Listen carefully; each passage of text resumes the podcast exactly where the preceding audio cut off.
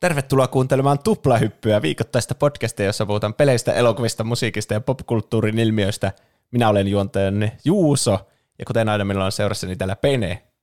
Hei vaan kaikille. Sekä Roope, jota naurattaa jo valmiiksi. Ei vain. Siis no meillä oli aivan hirveä, hirveä niin me, ennen kuin me alettiin nauhoittaa, niin revettiin. Roopen kanssa yritettiin pidättää naurua. Tämä, tämä, vaan, niin kuin, tämä vaan epäonnistui tämä tehtävä täydellisesti. Ne. Aika pitkään me selvittiin. Kyllä, Mutta... Siis mulla tuli miettimään, ei vittu mitä tyymeyttä. Mä olen miettimään, että mietin, jos rippaisi semmoisen kunnon jäätävämpi hermokerskentä jonkun tärkeä jutu selittää sitä, ja sitten se kuuluisi ja voisi leikata pois. Ei vittu, me vaan asia. en mä tiedä enää, mistä täällä puhut. Juuso siis aloitti meidän nauhoituksen äsken sillä, että no niin, ja kaikki on valmiina. Kyllä, Penelläkin siellä kaikki valmiina. no niin, ja lähtee kolme, kaksi, yksi. Ei, ei, ei, ei, älä mene, eikä lopettakaa äkkiä. mä otan tämän erittäin vakavasti, niin kuin näkyy. Kyllä. Meillä on aina kaksi aihetta liittyen peleihin, elokuviin, musiikkiin ja popkulttuuriin. Jos tykkäät meidän podcastista ja haluat tukea tätä toimintaa vielä tämänkin jälkeen, niin meidät löytää Patreonista osoitteesta patreon.com kautta tuplahyppy. Mutta tänään on kaksi aihetta, jotka on tauon jälkeen Monopoly. Joo. Monopoly on kaikkien lempipeli. Ja siitä me ei olla puhuttu. Ja siitäkin mä päädyin melkoisen kaninkoloon, kun mä rupesin tutkimaan sitä. Niin kaninkoloja on Ai luvassa. Vitsit saa nähdä minkälainen valehtelija löytyy Monopolin takaa. Niin, mä itse asiassa tiedän yhden siisti Monopoly-fakta, mutta mä annan sen sun kertoa sen, okay. eikä tässä. Ja sitä ennen Penen aihe. Kyllä. Tänään mennään syvään päätyyn. Nimittäin on tullut paljon tota noin, niin, semmoisia toiveita aina tämmöistä, niin kuin, että mä tykkään hirveästi näistä tosi informatiivista aiheista ja tämmöisistä syvää luotavista analyyseistä ja ke- kertomuksista, niin nyt saatte juuri sitä kun puhutaan koko MMORPG-pelien historiasta, mistä no, ne on Tässä on varmasti tavaraa kyllä. Part 1 kautta 5. Mm. Ei, kyllä me yritetään pitää tämä yhdessä jaksossa ihan vain sen takia, että tämä on mahdollisimman niin kuin, silleen järkevä tämä aihe. Toki kyllähän tässä on hirveästi puhutaan sitten peleistä, mistä voisi niin kuin erikseen puhua aiheena, mikä niin, on, sitten tulee varmasti esille tässäkin aiheessa monta kertaa. Mutta kuitenkin mä haluaisin vaan niin läpikäydä tämän koko historian, koska Tämä on mun mielestä kiinnostava aihe, ja me ei olla hirveästi puhuttu MMORPG-peleistä, vaikka ne on todella suosittuja. Ainakin ollut, on ne vieläkin suosittuja, mutta siis ne on ollut ennen vielä, niin kuin, vielä isompi juttu. Mutta siis ensinnäkin, mikä on MMORPG, se selviää tänään, ja mistä tämä on kaikki alkanut, niin tietysti roolipeleistä alun perin. Eli totta kai niin kuin kaiken alkulähde on se, että roolipelit on ollut ihmisen suosio, ihmiset on tykännyt pelata jotain Dungeons Dragonsia 70-luvulta asti ja mm. muuta tämmöistä niin kuin vastaavaa. Niin tämä on vaan niin kuin luonnollinen tietysti harppaus, tämmöistä roolipelit sitten myöhemmin tuli myös niin kuin muille laitteille, niin kuin siis tietokoneille ja pelikonsolille ja tämmöisille. Niissä tuli tämmöisiä videopelejä sitten, mikä on tietysti loogista. Mutta tämä on kiinnostavaa sitten, että miten tähän päädyttiin, koska se tulee tässä selville. Oho, jännittävä. Kyllä, eli palataan 70-luvulle. Eli... Eli tosiaan siis 70-luvulla, kun alkoi yleistymään niin tämmöiset tietokoneet tämmöisessä yliopistomaailmassa, niin tietysti myös niin kuin ihmiset luonnollisesti, kun ne tekee jotakin, niin ne haluaa tehdä myös, tiedätkö, semmoisen aktiivisen ö, ja rakentavan tekemisen lisäksi myös teko hauskoja asioita, semmoista niin kuin vapaa, viihdettä, vapaa-aikaa, semmoista, millä niin kuin viettää aikaa. En pysty no se, samaistua. Mä suuntasin tämän kysymyksen enemmän niin kuin Roopelle, joka tietää varmasti mitä hauskanpito on. Kuulostaa etäisesti tutulta kyllä. Kyllä. Niin tämä tietysti sitten myös äh, levisi näiden tietokoneiden maailmaan. Ja toki tämmöisten niin kuin 70-luvulla jossain niin kuin opiskelit tai olit niin kuin yliopistossa töissä tai joku undergraduate opiskelija tai muuta, niin, äh, niin kuin, kyllähän siinä sitten tuli käytettyä näitä tietokoneita, ja ne, jotka käytti niitä tietokoneita, oli luultavasti just semmoisia tosi teknologia-orientoituneita ihmisiä tuohon aikaan, koska niiden käyttö ei ollut mitenkään semmoista, että tiedätkö, jokainen, jos jokaisessa kansliassa ja huoneessa löytyy 15 tietokoneita, että oli kuitenkin aika vielä niin kuin pienen luokan juttua kuitenkin. Ja johtuen myös siitä, että minkälaisia nämä tietokoneet oli, niin luonnollisesti nämä tietokoneet oli, nämä pelit, mitä näille tuli sitten ekoja, niin oli tämmöisiä niin kuin tekstipohjaisia sit pelejä sit suuri osa. Ja näistä niin kuin semmoinen tekstipohjaisista seikkailuista, semmoinen tunnetuin ensimmäinen esimerkki oli sitten tämmöinen peli, joka ilmestyi vuonna 1976, eli mel- melkein niin kuin tasan 50 vuotta sitten. Oho, onko 70-luvusta 50 vuotta? Niin, uskottaa elää, mutta Jumala. kyllä. Mm. Niin tämän pelin nimi siis oli Colossal Cave Adventure. Ja tämä oli siis tämmöinen just tekstipohjainen niin kuin, tota noin, niin, tutkimuspeli, öö, jossa siis tota noin, niin, tämän pelin tekijät, niin Will Grower, äh, Growther, niin, ja tota noin, niin, te loi tämmöisen niin kuin, tämmöistä luolasysteemeistä, mitä oli ollut tuolla jossain Amerikoissa, missä se asusteli tai jotain, niin tavallaan niin kuin niistä sai sitten idea, että hei, tehdään tämmöinen luolaseikkailupeli. Eli tässä pelissä siis mennään tämmöisessä mystisessä luolassa, jossa on huhuttu oleva jotain kultaa ja aarteita, ja sitten pelaaja etsii niitä. Ja pelaaja kirjoittelee 1-2 sanan semmoisia komentoja, ja näillä sitten ohjataan tämä luolastoa läpi. Eli toisin sanottuna siis tämmöinen hyvin tyypillinen niin kuin tuon ajan teksti tavallaan peli. Eli semmoinen, että sä niin kuin, oot jossain tilassa, tämä peli vähän niin kuin kertoo, kuvailee tätä tilaa, missä sä oot silleen tekstin muodossa, vähän niin kuin mitä joku Dungeon Master tekisi D&Dssä. Mm. Ja sitten sen perusteella sä oot silleen, hmm, vaikka mene länteen, ja sitten se sun hahmo, mikäli mahdollista tässä niin kuin ympäristössä, missä sä oot, niin mennä länteen, niin menee länteen. Ja jos siellä on jotain objekteja tai esineitä, niin sä voit interaktoida niiden kanssa, niin kuin vaikka sytytä lyhty, jos siellä on lyhty siellä huoneessa. Toki ei näin aina ole, ja tämä peli voi olla välillä silleen, Päp! ei, ei voi tehdä, ei ole tämmöistä. En ymmärrä, mitä tarkoitat. Niin, kyllä. Niin. Mutta yleensä nämä yrit- yrittää avata kuitenkin sitä ympäristöä sit sille pelaajalle et sillä tavalla, että se voi tehdä sellaisia asioita, mitkä on luontaisia sit siinä tilanteessa. Ja Miten tämmöisissä, yle... mä en ole ikinä miettinyt tämmöisiä tekstiseikkailuja sen enempää, että kuinka siinä, siinä on varmasti tosi tarkoin määritellyt ne komennot, että mitä se hyväksyy mm. missäkin vaiheessa. Jep. Ja asia voi varmasti sanoa monella tavalla, Mhm. mm-hmm. että sytytä soihtu, tai laita Jep. soihtuun tulta. Onko sä käyttänyt Python, sitä ohjelmointikieltä? Joskus opiskeluaikoina. Niin Musta hyvin tuntuu, vähän. että siellä opittiin kaikki opit, mitä tämmöisen pelin tekemiseen tarvii. Siihen vaan kirjoittaa hit- hitosti jotain if-lauseita tyyliin, että Mm. jos pelaaja kirjoittaa näin tai sisältää tämän, niin, Niin, niin ehkä sinne on laitettu vain jokainen vaihtoehto sitten. Niin. Niin. niin. Siis yksi vaihtoehto on just, että sillä on niinku useampi, tommonen, niinku sanotaan vaikka, että nosta esine, sillä on joku muutama niinku pick up tai joku pick, tai mikä nyt voisi olla, en mä keksinyt mitään tähän väliin, huono esimerkki, mutta kuitenkin, että sulla voi olla useampi tavalla, tai take voisi olla yksi, take mm. tai pick, että tavallaan, okei, okay, nämä niinku hyväksytään tähän, että siinä on niinku otettu huomioon muutama tämmöinen vaihtoehto.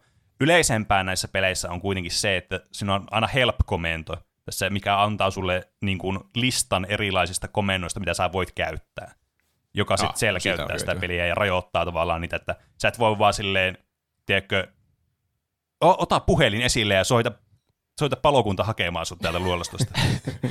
Et ei, voi, Niin, niinku, mm. ei voi mitä tahansa vaan ei voi tehdä. Eikä siihen myöskään voi tehdä oikein semmoista monivalintaa, kun sitten se jotenkin tuntuu, että se Niin. niin. kaiken idean roolipelaamisesta, jos Niin, niin, on siis tietty määrä kyllä. vaihtoehtoja siinä, ja niistäkin voi päätellä jotakin, että no ehkä se on selvästi tuo syötä tämä muffinsi sammakolle, kun ei tässä muuta vaihtoehtoa Niin. järkevää. Siis kyllä.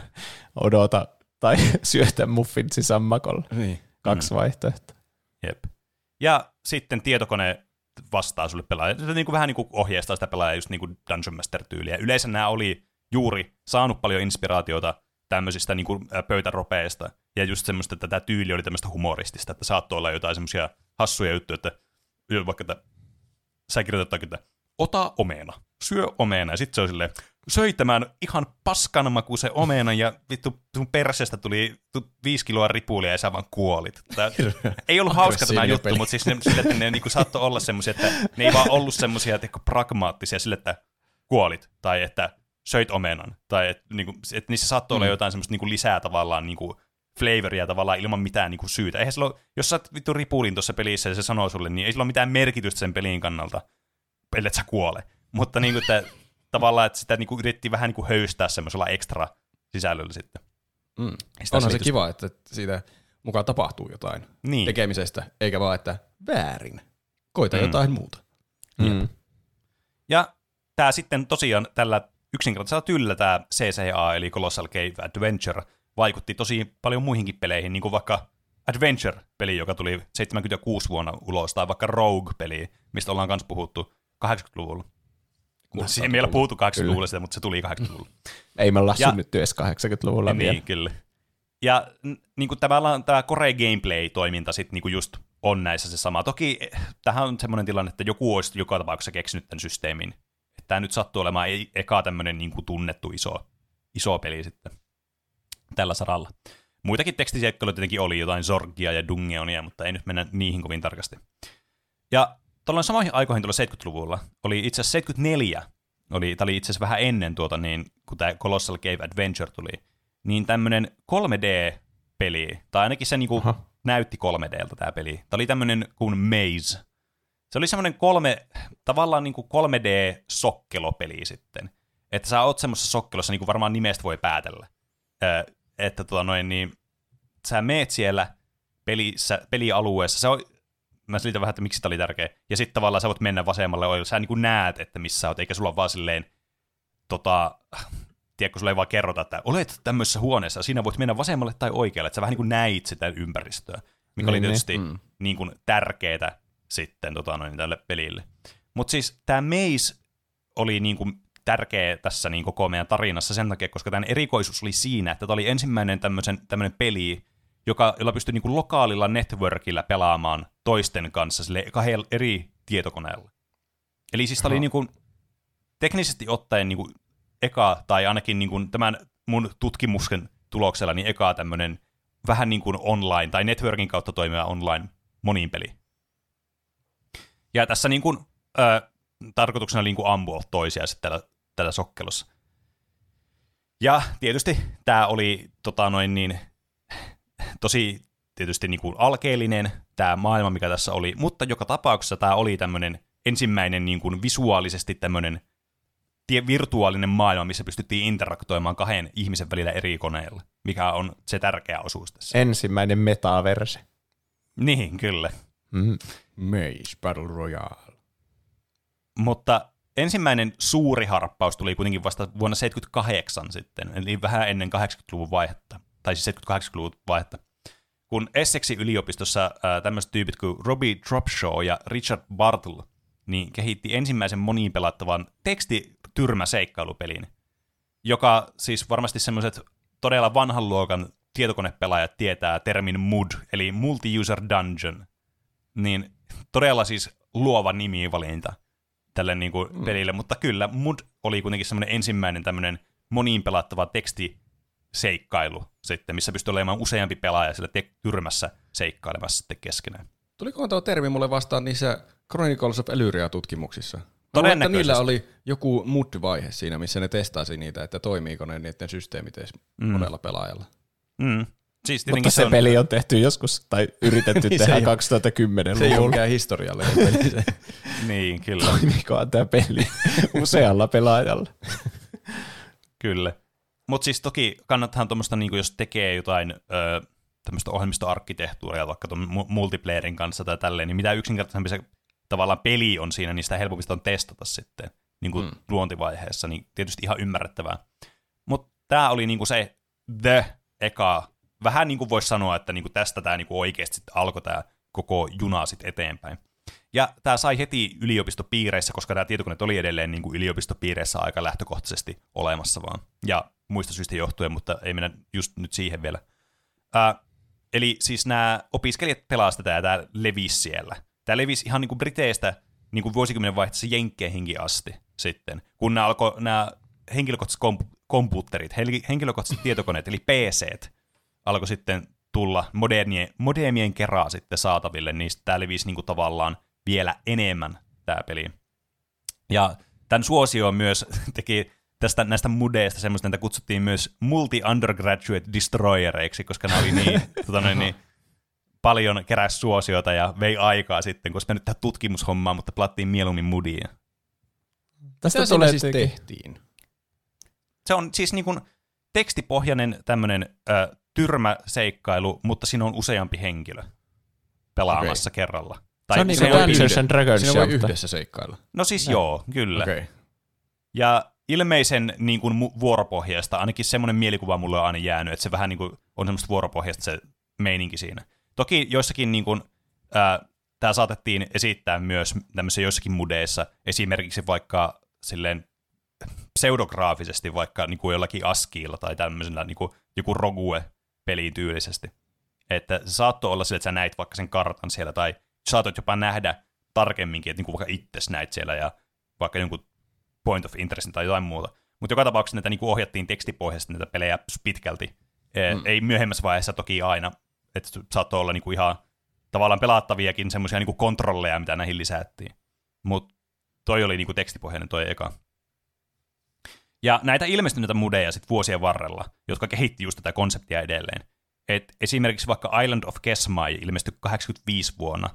Ää, pelin kehittäjän John Taylorin ja Kelton Flynnin D&Dstä inspiroituneena, ää, joka siis teki just, mitä mä äsken mainitsin, että sulla oli tavallaan tämä tämmöinen ASCII-tyylinen grafiikka, ää, tai roguelike ASCII, milloin sitä jotkut saattaa ehkä kutsua myös semmoisella nimellä. Eli siis kun Rogue-peli ilmestyi 80-luvulla, silloin kun se, niin 80-luvulla, niin, niin tavallaan siinä oli semmoinen, että se näkyy se kartta semmoisena niin kuin erilaisena niin kuin, käytännössä niin kuin merkkeinä, niin kuin saattoi olla joku viiva, viiva, viiva, sitten oli joku at-merkki, viiva, viiva, x, semmoisia niin kuin siis, mitä löytyy näppäimistössä merkkejä, merkkijonoja sitten, ja luotu, luotu semmoisen gridiin, ja se sitten muodostaa kartan visuaalisen elementin sitten, mitä on paljon helpompi seurata, kun sä näet tavallaan kaikki ne asiat, mitä siellä on siellä ympäristössä. Niin mm-hmm. tämä oli sitten sellainen aika iso esimerkki, ja suosittu semmoinen tämä Island of Kesmai. Öö, 86, heti seuraavana vuonna, niin ilmestyi mielenkiintoinen it, tämmöinen niin kuin ilmestys Commodore 64. Nimittäin Lucasfilms Games loi ensimmäisen ison kaupallisen virtuaaliyhteisön, joka ei enää ollut tekstipohjainen. Vittu mikä nimihirviö oli toi esittely. Eli siis tätä voi kutsua semmoiseksi niin kuin peli, peliksi tai semmoisiin virtuaalimaailmaksi, joka niin kuin on jo semmoinen graafinen. Ja sitten semmoinen, että siinä pystyy useampi ihminen pelaamaan sitä. Ja se tuli vielä kaiken lisäksi tämmöiseltä niin kuin isolta studioltakin, että se ei ollut vaan semmoinen niin kuin muutaman koodaajan kehittelemä viritys. Että oli niin kuin Lucas Film Gamesilta se tuli. Ja tämä peli äh, sitten, joka tuli jonka jostain syystä, siis se oli, mikäköhän pelin nimi, mä en jostain syystä kirjoittanut tätä vittu ylös tätä pelin nimeä tähän mun muistiinpanojen, mikä on ihan käsittämätöntä. Oho. Se oli joku m alkava, mikäköhän helvetti sen nimi oli, Habitat. Se ei ollut m alkava, se oli Habitat, nyt mä muistan. Helvetti. niin, tämä oli mielenkiintoinen ilmestys. Tämä on siis, ensinnäkin tämä oli tosi tämä oli kaupallinen peli, että tämä niin myytiin ja just Commodore 64, niin tämä myytiin kaupoissa. Ja sitten kun ihmisillä oli Commodore 64, ää, aika monella, niin se oli silleen niin kuin saatavilla tämä peli sitten. Ja tämä ei sitten enää ollut tavallaan niin kuin myöskään sitten semmoisen niin kuin, tavallaan mudi kohdeyleisöporukan niin kuin, tavallaan se fokus ei ollut niissä. Eli just tämmöisissä tiettikö, tietoteknisesti niin kuin, valveutuneissa ja jotka niin kuin, on jossain yliopistoissa ja käy, pelaa näitä tekstipohjaisia seikkailuja tai muita. Tämä oli ihan niin kuin tämmöinen just niin kuin markkinoille tuo. Tässä on tämmöinen peli, jota voi pelata monien ihmisen kanssa. Ja tässä oli sitten tota, noin, niin, ö, myös tota, tämä julkaisua tai kehitystä auttamassa oli myös niin, tota, noin, niin Quantum Link, ja, joka oli siis entinen AOL sitten myös myöhemmin, eli siis America Online. Ää, mm-hmm. Että tätä niin kuin pystyttiin pelaamaan netin kautta sitten, ja tässä niin kuin, tämä peli niin kuin, on tämmöinen, kuvitelkaa joku semmoinen peli niin kuin jostain Atari-ajoilta. Semmoinen, että siinä on niin kuin semmoiset tosi yksinkertaiset väripaleetit ja sitten aika isot tämmöiset niin kuin, vähän niin kuin pikselit, mistä koostuu nämä kaikki graafiset elementit. Ja tämä on sitten semmoinen sivulta kuvattu, missä sulla on niin se hahmo ja sitten sä voit liikkua siinä ruudussa niin kuin eri kohtiin sitä, tota noin, mitä sä näet, ja voit interaktoida erilaisten objektien tai henkilöiden tai muiden kanssa. Ja voit kirjoittaa myös niin kuin komentoja myös silleen, tai siis voit kirjoittaa niin kuin chattiin, että hei, että jutella jonkun toisen kanssa tai muuta. Sitä että se niinku... pystyy oikeasti keskustelemaan toisten kanssa. Tämä näyttää ihan Habbo-hotellin joltakin tosi, tosi, tosi aikaiselta mm. versiolta. No siis joo, vähän niin kuin, se, semmoinen niin kuin fiilis tästä voi helposti tulla. No vaan tuollaisissa paikoissa jossakin ö, baareissa tai jossakin sille mm. seisomassa nuo hahmot ja juttelemassa. Jep. Siltä tämä näyttää kyllä. Joku Jep. vetää tuolla stand-upia. Ja jollakin on irokeesi päässä, ihan niin kuin Habbo-hotellissakin olisi. Mm, kyllä. Minä olen, minun persoonani on, minulla on irokeesi. ja tässä pystyttiin niin kuin, äh, liikkumaan joystickilla ja sitten keskustelemaan tietenkin näppäimistöllä. Tämä on niin Commodore 64 peli. Ja sitten tässä oli niin, erilaisia toimintoja, että pystyy vaikka niin kuin, pystyy menemään go, get, put, do, tavallaan, että sä voit niin kuin, tehdä eri asioille, interaktoida erilaisten asioiden kanssa, mutta tämä oli tosi kömpelö vielä peliinä siinä mielessä, että jos sä haluat käyttää tätä sun inventoria, niin sun piti tyyli ottaa kursori esille sillä joystickilla ja mennä itses päälle ja sitten valita get komento ja sitten se avaa sun inventoria ja sun pitää sieltä ottaa jotakin ja sitten sun pitää, sä voit yhtä itemiä pitää kerralla käjeessä, että muuten sun pitää laittaa ne itse taskuun, että sun pitää put ja klikata itse sitten, jos sulla on jotain, mitä sä haluat pistää sinne. Ja tälle, että nämä on siis tosi kömpelöä, tämä oli. Mutta siis, mm, mikä tässä oli merkittävää, että tämä oli tämmöinen niinku, tavallaan chattitila sitten, missä pystyy ihmisten kanssa juttelemaan tämmöisessä virtuaalimaailmassa.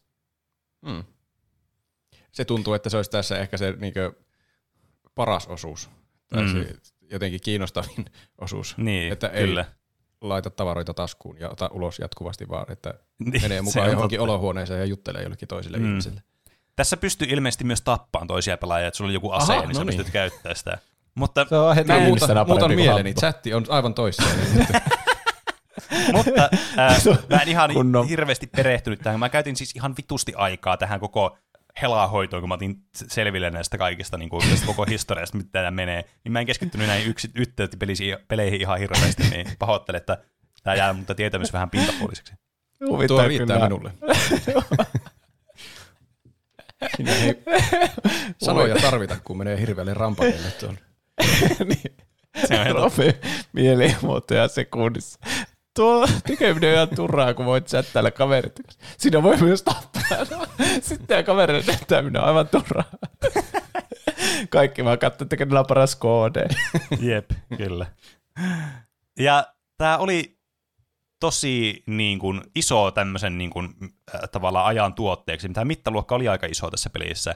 Ja toki tämä tota, noin, niin, ei vastaa silleen nykypäivän standardeja, niin kuin, mitä me kutsutaan niin kuin MMOksi, eli Massively Multiplayer Online-peliksi.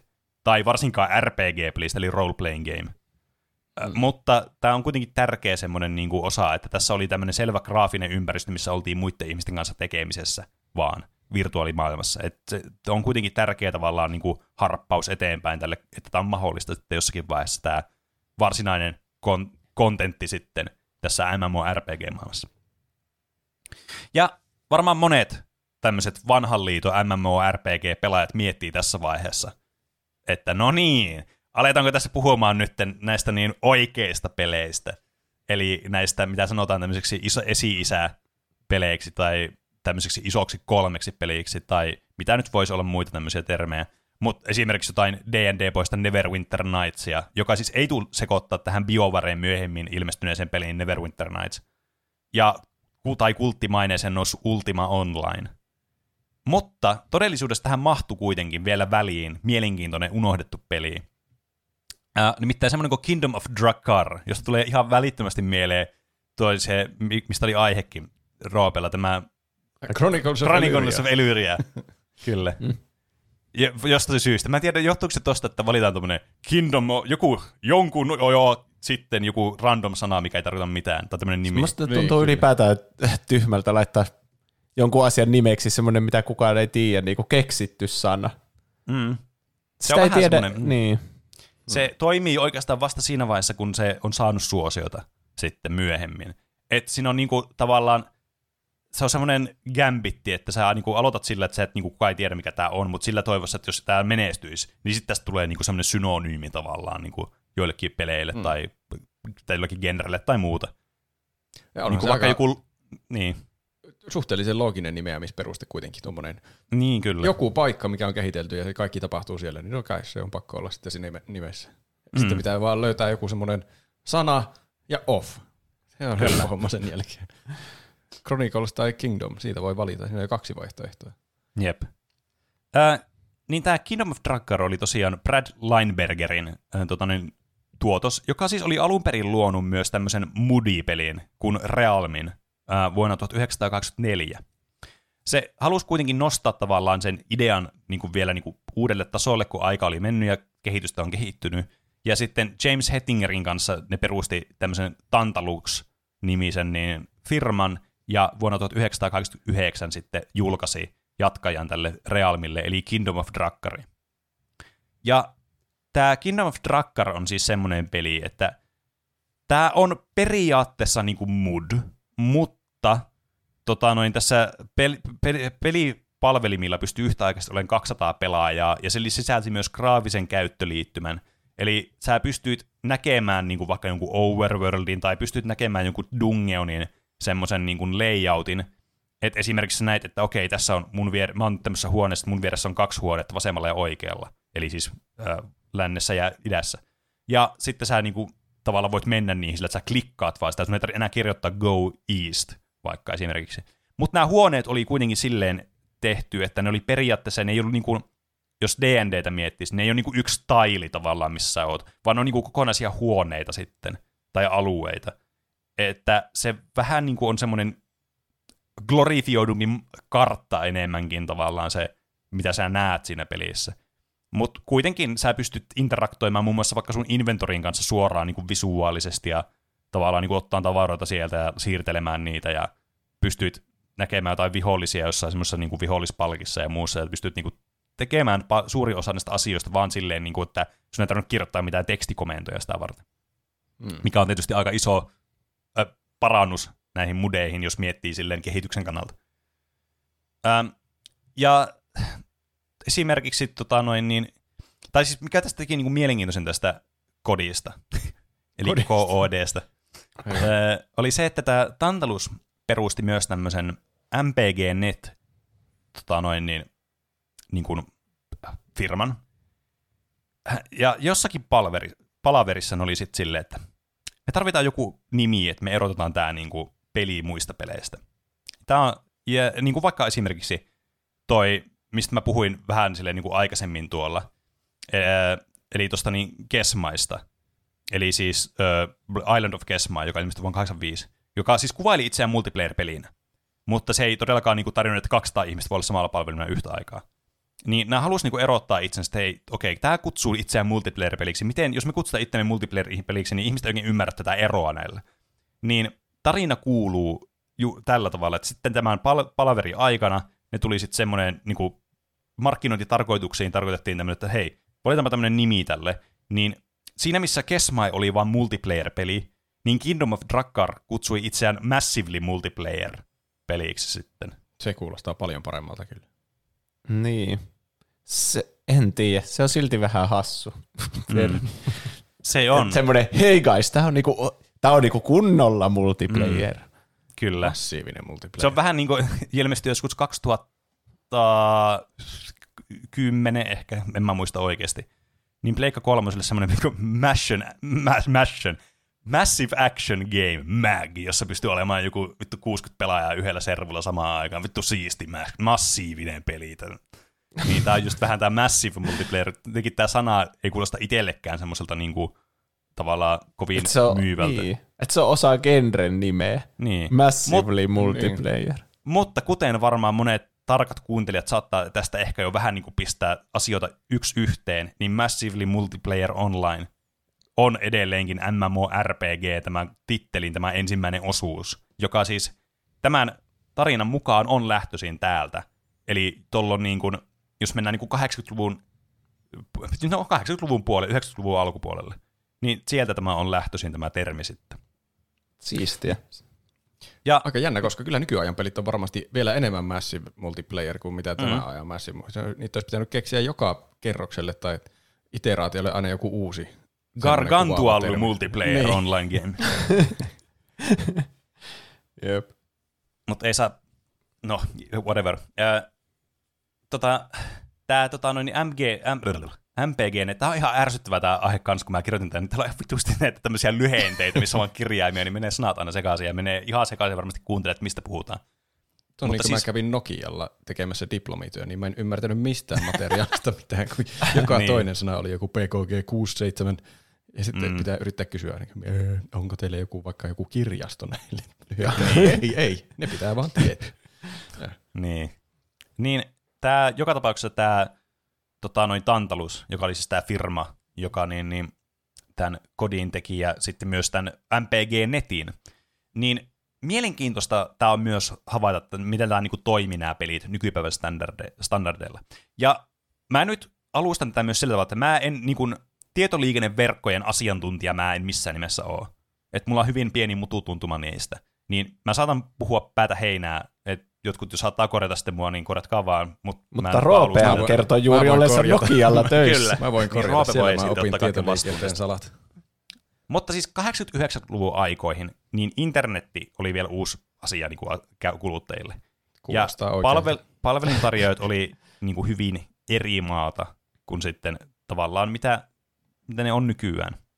Mm, totta. Niin, niin tässä täytyy myös ottaa siis huomioon se, että tavallaan niin kuin, että nämä niin palveluntarjoajat, tämä oli niin ihan lasten kengissä vielä tämä homma, niin tämä ei ollut mitään he, halpaa hupia myöskään tämä internetin käyttäminen.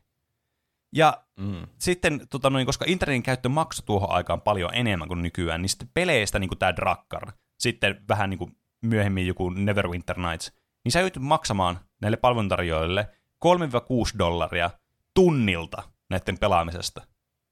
Oi, tuo kuulostaa pahalta maksaa tunnista jonkun verran. Kyllä, siis tämä on äh, semmoinen pieni skippaus aikana, ja sitten nämä sitten siirtyy, vaikka Drakkari siirtyi myöhemmin siihen, että se on niinku 10 euroa kuussa. Mutta niinku tässä internetin niinku alkuvaiheessa, alkutaipaleessa, niin tämä oli niin kallista hommaa, että sä joudut oikeasti maksaa tunneesta niin kuin jotain tuommoista määrää rahaa. Ja sitten alat miettimään, niin kuin kaikki te MMORPGten pelaajat, ja mä tiedän, että teillä on varmasti paljon kuuntelemassa tällä hetkellä. Kuvitelkaapa, menkää, jos, mä en tiedä, onko teidän pelissä, mitä te pelaatte, niin komentoa, millä näkee että pelatut tunnit. Mutta menkääpä katsoa niitä ja laskekaa sitten, paljon se olisi, että jos olisi vaikka kolme euroa pitänyt maksaa tunnilta, kun pelaattaa peliä. Että paljon siitä olisi tullut hintaa sitten itselle. Mä veikkaan, että aika Mm. paljon. Tuo on niinkö varaisi jonkun sulkapallovuoron.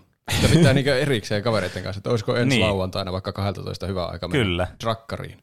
Mutta voiko uusia ystäviä ja kokemuksia muuttaa noin rahaksi, Mm.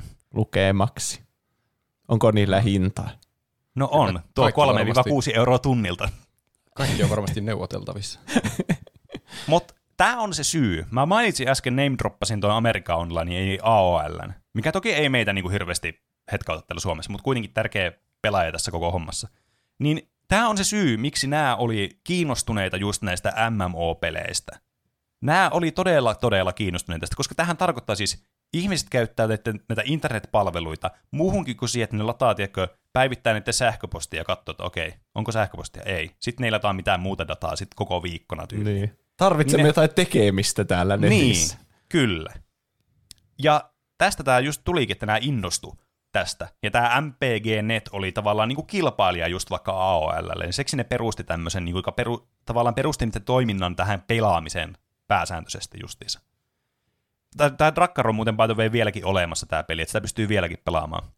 Äh, Että tämä on hitse? todella, todella vanha peli. Ja tämä itse asiassa on tosi tyypillistä näille tosi vanhoille ää, MMO-peleille. Nämä on siis niin tämmöisiä niin kuin, tavallaan näiden tekijöiden tämmöisiä niin kuin intohimoprojekteja, plus sitten nämä pelaajat on tosi niin kuin intohimoisia näistä peleistä, niin näistä oikeasti yllättävän moni on vielä olemassa näistä peleistä. Aika hassua. Ja Onkohan siellä pelaajiakin? Kai siellä on pelaajiakin, jos on kyllä olemassa. siellä on pelaajiakin. Jotkut näistä peleistä on suositumpia kuin koskaan aikaisemmin, mutta Hmm. Toki se tietysti myös johtuu siitä, että internet on enemmän saatavilla meille kaikille, mutta ehkä ei mennä nyt siihen. Jotkut vanhat pelaajat on siellä ollut, että joo, voi, pitäisikö vähän drakkaria pe- Ilmasta! Mitä? Ilma? Ei tuntimaksuja. Mitä? Laittaa internetin päälle eikä kuulukaan. What? Jep. Minähän puhun Kyllä. puhelimessa samaan aikaan. Mm. Tämä AOL julkaisi sitten MS-DOS-pelin vuonna 1991, uh, Neverwinter Nights, joka on siis tosiaankin D&D-pohjainen peli, eli siis perustuu täysin niin kuin D&D-universumiin. Ja tätä ei tosiaan tule sekoittaa sitten sen BioVaren Neverwinter Nights, joka ilmestyi vuonna 2002, joka on Mä muistaakseni... niin, tulen ikuisesti sekoittamaan nuo nyt, kun mä en ole edes Niin. kuullut tuosta BioVaren-pelistä ennen. Niin, kyllä.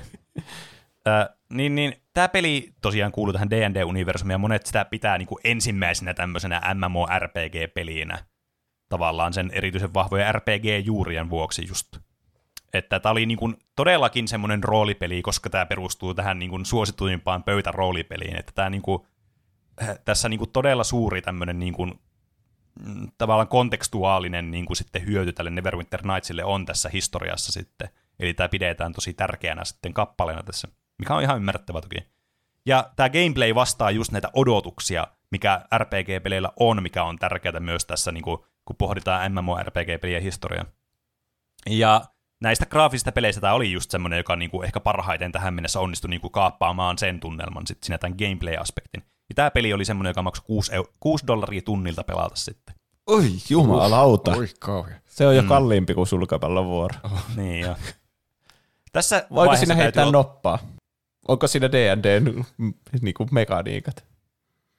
Ö, siis on tässä niin kuin, musta tuntuu että niin itse, eikö hetkinen muuten, heititköhän sä itse, no- et sä niin kuin heitä noppaa, mutta sä niin kuin, tässä kuitenkin rollataan nämä niin kuin asiat niin kuin D&Dssä. Eli jos sulla okay. tulee joku mm. vaikka lyönti, niin se rollataan niin kuin nopeilla. Tietystikin niin kuin vain softan sisällä.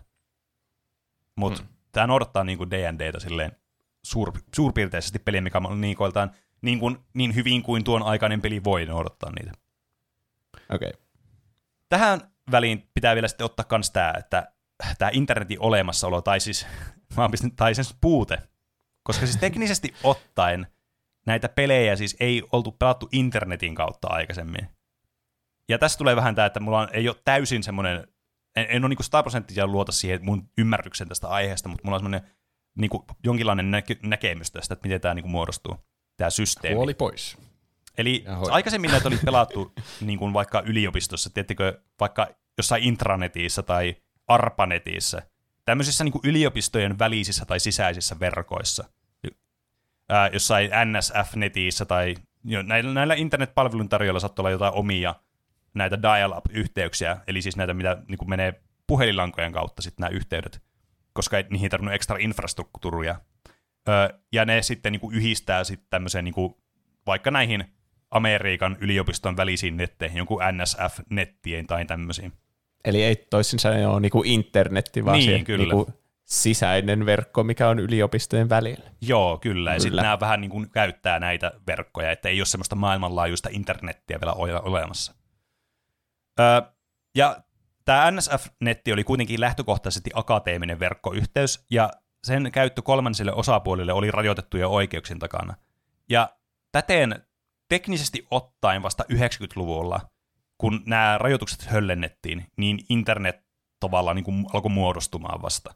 Eli se tuli semmoisena niin kuin avoimempana käyttäjille, kuluttajille, mutta ennen kaikkea siis yritykselle, jotka pystyy tarjoamaan internetpalvelun tarjoajan tehtäviä, josta tämä nimikin tulee. Tavallaan tästä 90-luvulta asti näitä, nämä on niin kuin internetin kautta pelattavissa nämä pelit sille teknisesti ottaen.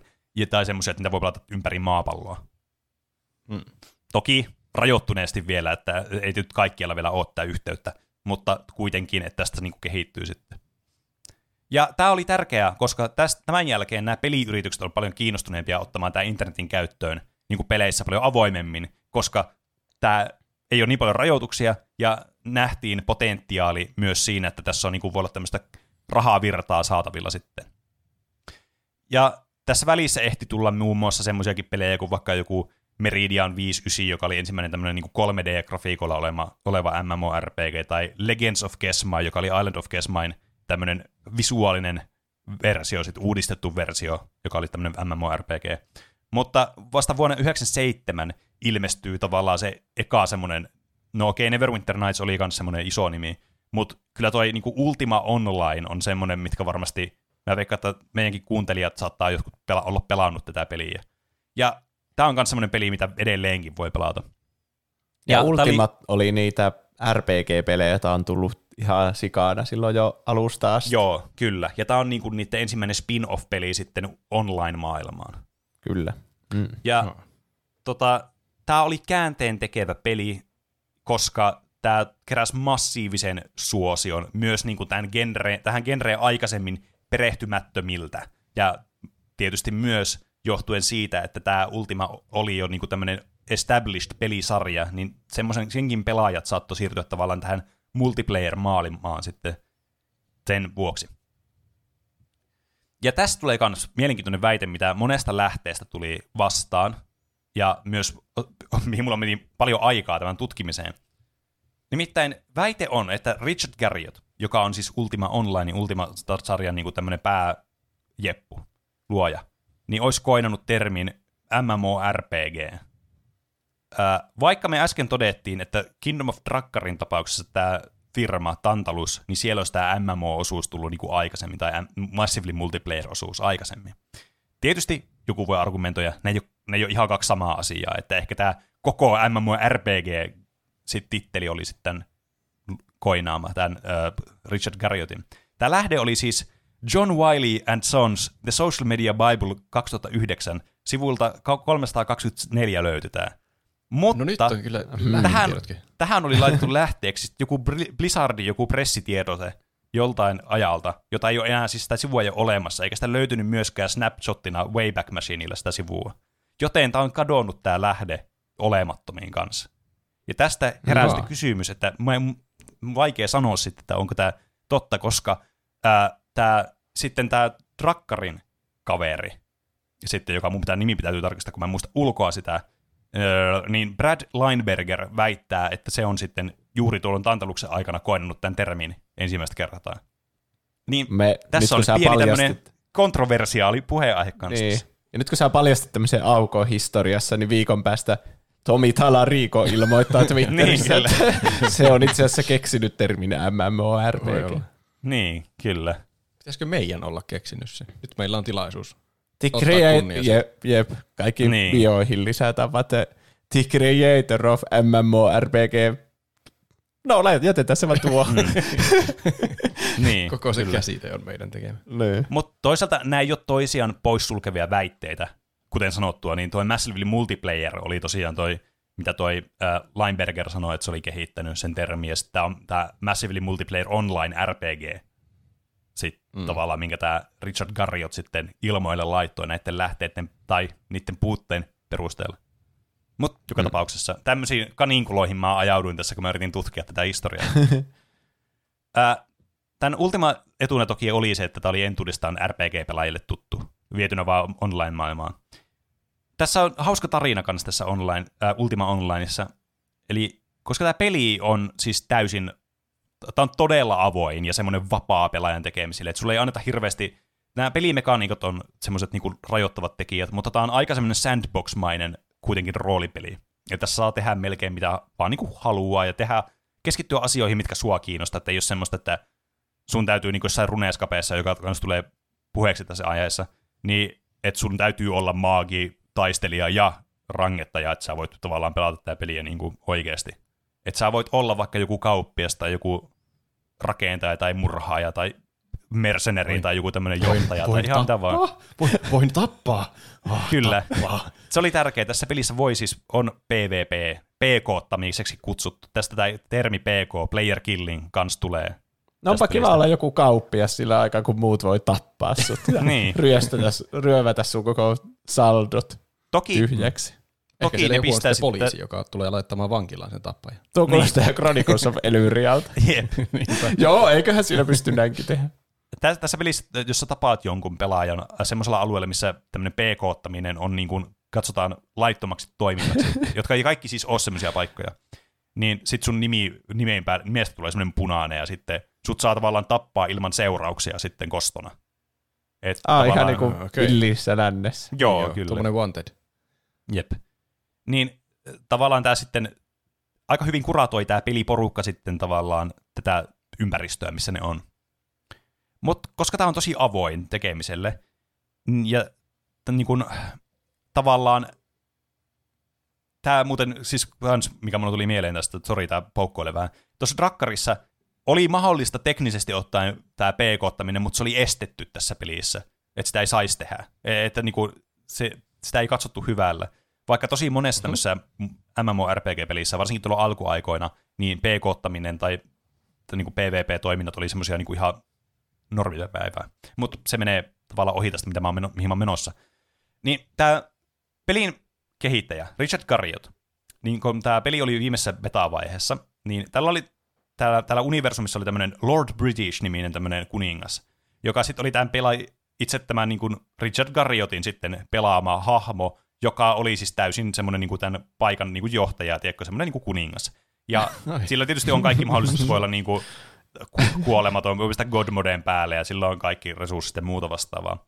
Niin se oli siellä pelimaailmassa pitämässä puhetta näille tyypeille sitten, jotka tätä peliä oli pelannut tässä beta-vaiheessa, jota oli siirtymässä sitten niin kuin ihan oikeaan releaseen. Että ne oli että jes, nyt jotain, vitsi, makee, makee meininki täällä, wow. Se oli unohtanut sinä päivänä tarinan mukaan pistää sen Godmoden päälle, että se ei ollut pistänyt sitä kuolemattomuutta päälle, koska se piti joka niin kuin pelikerralla aina aktivoida erikseen. Ja Okei. joku, kä- joku sitten sieltä yleisöstä kästäsi Firefield-nimisen spellin, joka sitten lopulta tappoi tämän kuninkaan. Niin tämä jäi tämmöiseksi symboliseksi e- tämmöiseksi tapahtumaksi, että joku siis salaa murhas kuninkaan tuona päivänä tuossa pelissä. Mikä on siis mun mielestä aivan helvetin siistiä, ja se mitä niin No. MMORPG-pelien pitäisikin just olla. Just tuollaista, niin Ei kuin mitä kenelläkään saa Chronicles olla of Elyria haluaa olla. Niinpä. Niin. Tuo pitäisi olla just silleen mahdollista, tuommoisia tilanteita koko Mm, ajan niin. sen pelin. Kyllä. Ja sitten tulee historian kirjoihin kirjoittuu vaan tuommoiset tapahtumat automaattisesti. Niin. Kyllä Niin. sinne meni kuningas.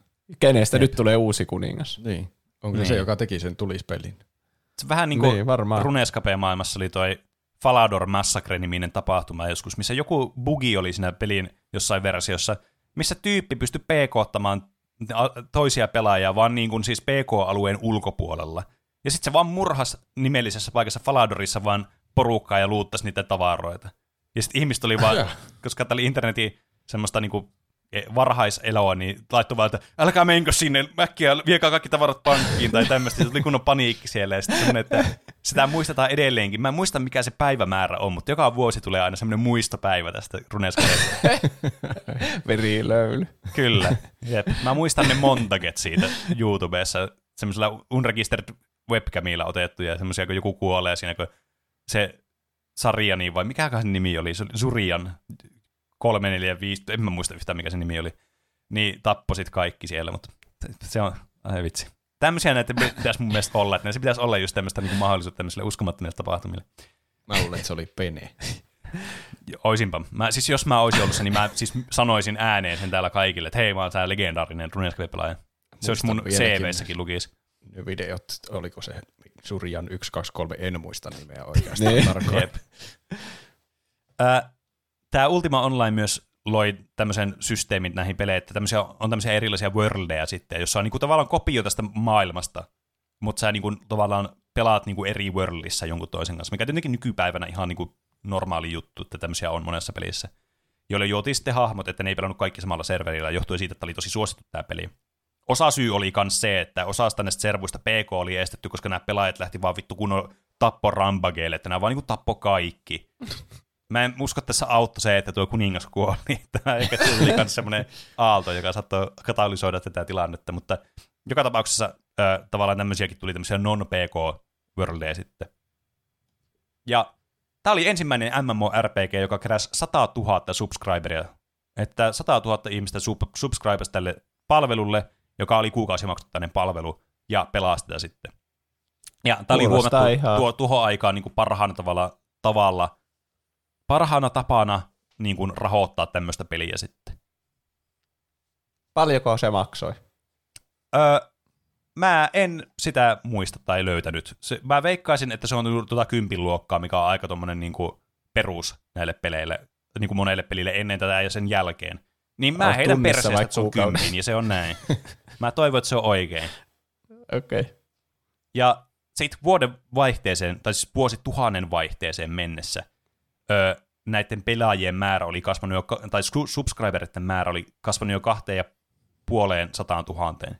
Eli neljännes miljoonaa oli jo kasvanut tuo, mikä on siis todella paljon, varsinkin tuohon aikaan. No joo. On kyllä. Mm. Ja tuohon tuli tuohon vuosivaihteen, vuosituhannen vaihteen kynnyksellä tuli kans Verrant Interactivelta, joka oli siis Sonyin tämmöinen second party tuottaja, jota Sony niinku, tämmöisen niinku marionetti johtajan tavoin niin veti naruista, että tämä on niinku, käytännössä Sony Computer Interactive myöhemmin tunnettu. Niin nämä launchas peliin, joka oli ed- vielä suositumpi kuin Ultima Online, ja tämä oli EverQuest sitten. Se on tutun kuuloinen. On Kyllä. Tämä oli siis täysin 3D-peli, ja tämä painotti yhteistyötä tavallaan tässä pelissä tosi paljon, ja tämä, niin kuin, tämä multiplayer-osuutta siinä, että on tosi vaikea, ja tavallaan tämä peli oli suunniteltu sillä tavalla, että tavallaan tämä vaatii useita pelaajia tekevän yhteistyötä, että tämä pystyy pelaamaan silleen tehokkaasti tämä peli. Ja tässä niin kuin nämä eri klassit oli eri vahvoja eri asioissa, ja tämä yleisti myös tämän MMORPG-pelien pyhän kolminaisuuden, eli tankki, hiili, DPS. Eli sulla on niin kuin kolme tämmöistä klassia, yksi hiilaa toisia, tankki tankkaa damagea, mitä joku bossi tekee, ja DPS sen tarkoitus on vaan vittu tehdä niin paljon damagea kuin tässä universumissa voi tehdä per sekunti. Mm.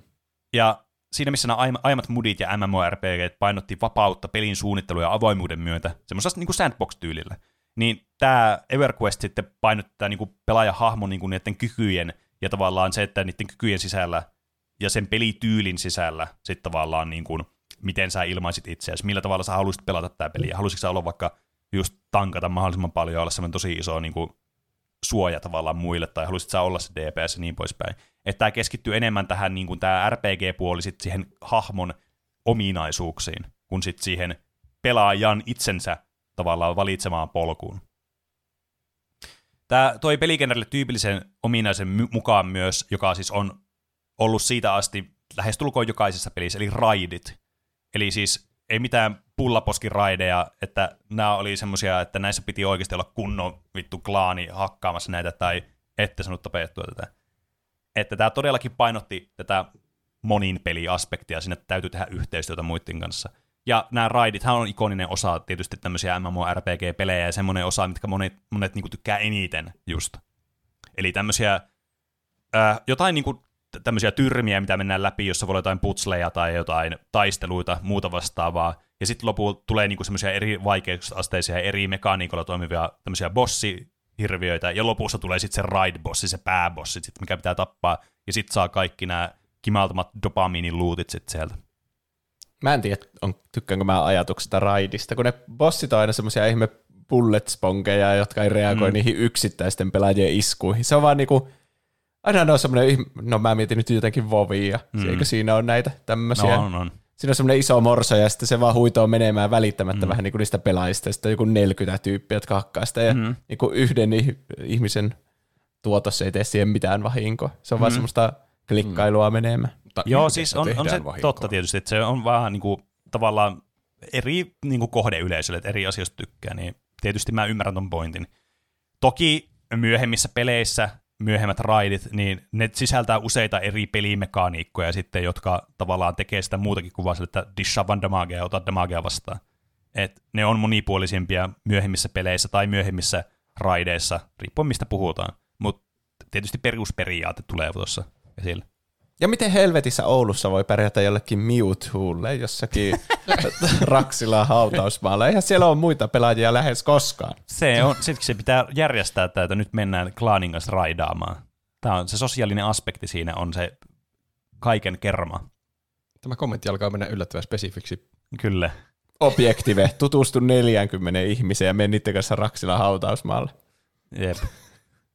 Tämä peli nousi siis välittömästi no välittömästi on ehkä vähän silleen niin kuin, sanotaanko tota noin, niin ylilyönti.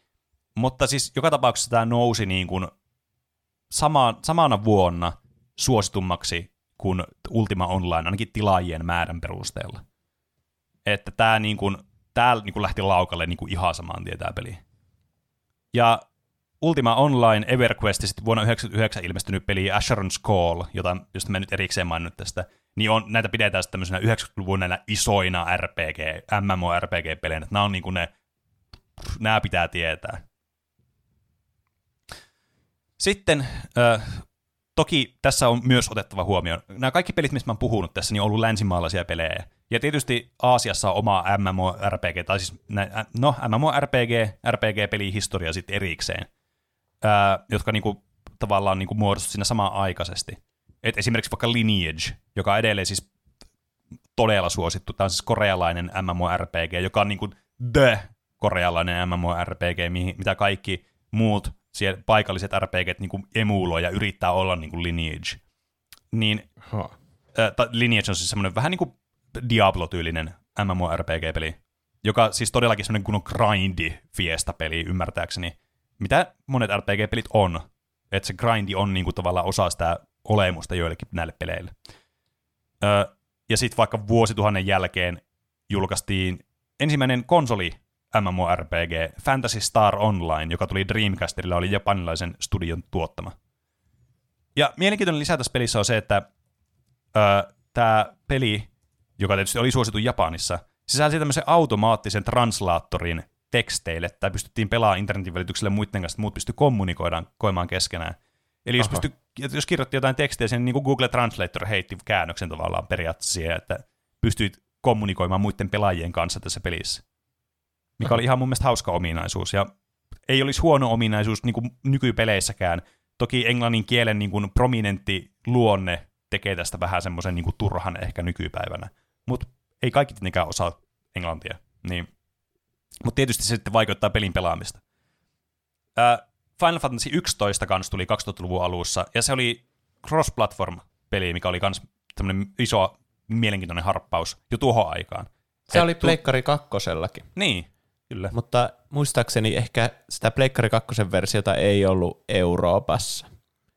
Mulla on jotenkin semmoinen tuntuma, että se oli vain tietokoneella Euroopassa. Tai se, sitten se tuli niin. myöhemmin. Pleikkari kakkoselle. Me, niin, mä en osaa sanoa, että Final Fantasy 11 on mulle aina ollut vähän mysteeripeli, ja mä en siihen niin nyt on. perehtynyt hirveästi, kun tämä aihe muuten paisus viistuntiseksi. Niin. Mulla on aina ollut mysteeri, että mitä itse sillä Ethernet-portilla ja sitten tehdään Pleikkari 2, kun en mä itse ikinä yhdistänyt sitä internettiä niin, aina. kyllä. Se aina tuntuu semmoiselta, että jos mä yhdistän tämän internettiin, niin tämä maksaa joku 50 euroa tunnilta tai jotain. Niin, se on niinku sulkavalla vuoroja. niin, kyllä. koko ajan tilille.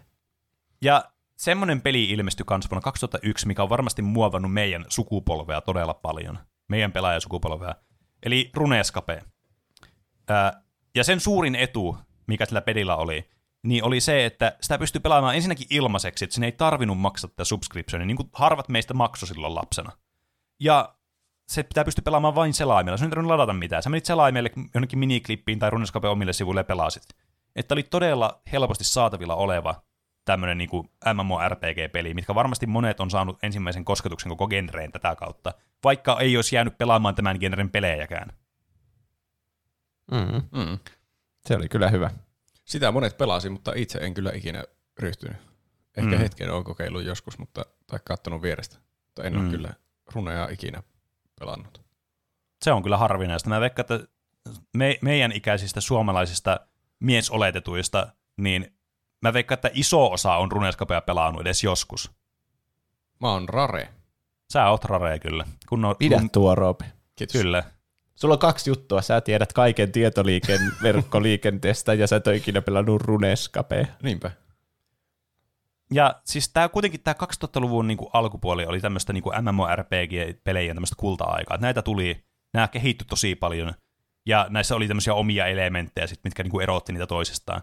Vaikka Dark Age of Camelot, joka keskittyy tavallaan tämmöisiin factioneihin, että sulla oli kolme eri factionia, ja sitten tämä PvP-osuus oli näistä tar- äh, niin kuin tärkeää. Verrattuna PK, että ei niin kuin tapeta yksi, yksi henkilö tavallaan niin kuin yksi mitä mä selitän, yksi henkilö ei vaan niin kuin mene ja tapaa vaan jotain toista tai toisia, vaan tämä niin kuin just, että sulla on niin kuin monta pelaajat vastaan pelaajat, että tässä on niin kuin tämmöisiä isompia kamppailuja, niin se oli tavallaan, niin kuin, mikä erotti tämän pelin. Mutta näitä tuli siis tosi paljon tämmöisiä pelejä, ja monet äh, tavallaan pelifirmat sitten näitä puski ulos.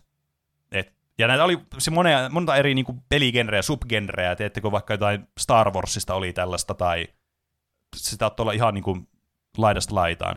Toki nämä suuri osa näistä peleistä oli vähän mitä oli, ja usein nämä pelifirmat arvosti tätä pelaajan aikaa yhtä paljon kuin pelaajat arvostaa mobiilipelien mikromaksuja, eli siis ei ollenkaan. Että nämä oli just tämmöistä grindifiestaa, että meni ihan vitusti aikaa ja rahaa tavallaan, kun sulla oli sub- kuukausittainen subscription, niin tietysti pelifirma halusi, että sä pelaat sitä mahdollisimman paljon tavallaan, että mahdollisimman mm-hmm. pitkään. Mm-hmm. Niin nämä oli usein tämmöisiä grindifiestoja tämän takia. Mutta tärkeintä pelaajille usein oli vain tämä virtuaalinen maailma. Tiedätkö, että pääsi tavallaan tämmöiseen virtuaalisen maailman muiden niin kavereiden ja tutustumaan uusiin ihmisiin, joilla on samanlaiset harrastukset, eli pelata tämä peliä. Kun sosiaalista mediaa ei ollut, niin tämä oli vähän niin kuin se vastine. Et on tietysti joku MSN oli, että laitettiin siellä aina viestiä kavereille. Mutta jos haluaisit tutustua uusiin ihmisiin tämän sun harrastuksen myötä, niin tämä oli niin kuin se tapa sitten, millä pääsi tutustumaan tosi moneen. Ja 2004 ilmestyi sitten yksi maailman tärkeimmistä peleistä niin kuin kautta aikain, eli siis World of Warcraft, joka siis varmaan, jos pitäisi nimetä niin kuin tärkeimmät pelit, niin varmaan top kolme listalla on World of Warcraft. Koska siis tämän, niin kuin, tämän skaalaa ei vaan pysty aliarvioimaan. Tai siis tämän skaala on tosi helppo aliarvioida, koska tämä on siis ihan uskomaton menestys. Ja tämä vaikutti todella paljon niin kuin pelialalle, pelialan ulkopuolelle. Tämä heti muodosti myös tämmöisen, niin kuin ylitti med- mediakynnyksenkin tämä peli. Siitä Tää oli, oli South Parkissa jakso. Niin. Mm. Et, siis Siinä oli se yksi tyyppi tämän. mainoksissa. Mikä se oli, Mr. T tai joku. Niin. Kuka se oli, joka Kaikki mainosti? tietää World of Warcraft. Chuck Norris, se oli ainakin mm. mainoksissa. Minäkin tiedän World of Warcraftin. Onko pelannut sitä? On, mä, testasinkohan mä joskus sitä? Onko sitä voinut testata ilmaiseksi? Joo, on, joo, koska kyllä en- sitä on voinut okei. pelata ilmaiseksi. Jo, joskus sitten- oli niitä, että silloin kun se tuli se peli, niin pystyi antamaan kaverille jonkun semmoisen testikoodin, että sai pelata jotain tyyliin, jotain pelituntien määrää, en mä muista X määrä. Tai sitten jotain myöhemmin, että johonkin tiettyyn level asti saat pelata sitä ilmaiseksi ja näin poispäin. Mutta joo, tätä on pystynyt mm. pelaamaan läpi aikojen jonkin verran vähintäänkin ilmaiseksi. Mä muistelen testanneeni joskus ihan vaan mielenkiinnosta, Mm. koska tuo on tuommoinen ultimaattinen The-peli, mitä niin. on maailmassa. Että pak- pakkohan tuota nyt on kokeilla. Mutta en kyllä innostunut niin paljon, että olisi alkanut jatkamaan ja rahaa maksamaan. Mm.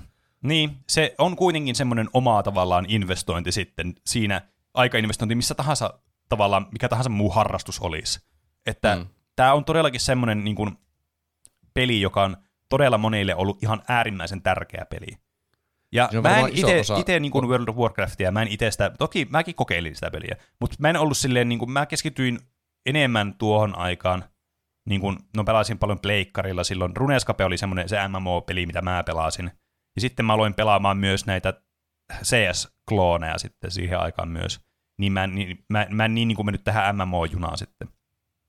Mutta tästä tuli paljon puhetta, muun muassa addiktiivisuudesta ja ai, miten paljon aikainvestointia tämä peli vie ja kuinka niin kuin, siis tässä on paljon siis tarinoita World of Warcraftista, mitä jakaa, me ollaan puhuttukin joistain niistä. Äh, Niin tämä on siis ihan uskomaton peli. Tämä miljoonia ja miljoonia tilaajia, ja tämä niinku vaan räjähti käsistä tämä homma. Ja tässä auttoi se ihan äärimmäisen paljon, kun Blizzard oli tunnettu loistavista peleistä, Warcraftista ja Starcraftista, todella muuten luovia nimiä tälle jälkeenpäätöllä, ja jossa oli siis hyvät online-komponentit jo valmiiksi mukana, koska nämä oli online-pelejä lähtökohtaisesti. Tai no ei lähtökohtaisesti, mutta siis ne tunnetaan online-peleinä. Niin tämä peli oli myös suunniteltu hyvin tavallaan niin kuin saavutettavaksi tältä saralta.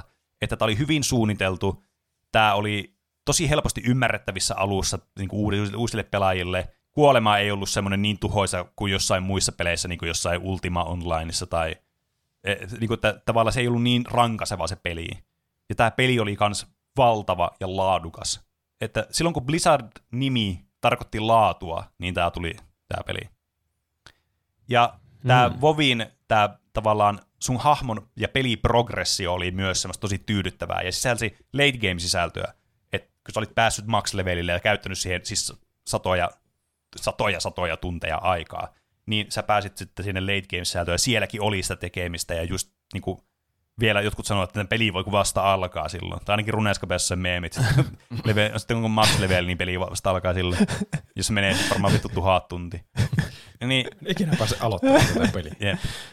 Niin, mutta siis tämä oli kuitenkin niinku aivan ilmiömäinen. Ja siis tämä mun mielestä on, korostaa tavallaan tämä MMORPG niinku peligenren tärkeyttä ja sitä niinku, kun tämä on tosi tärkeä peligenre monelle ihmiselle ja semmoinen, niinku, tiedättekö, semmoinen, että semmoisia elämän mittaisia ystävyyssuhteita muodostanut peli.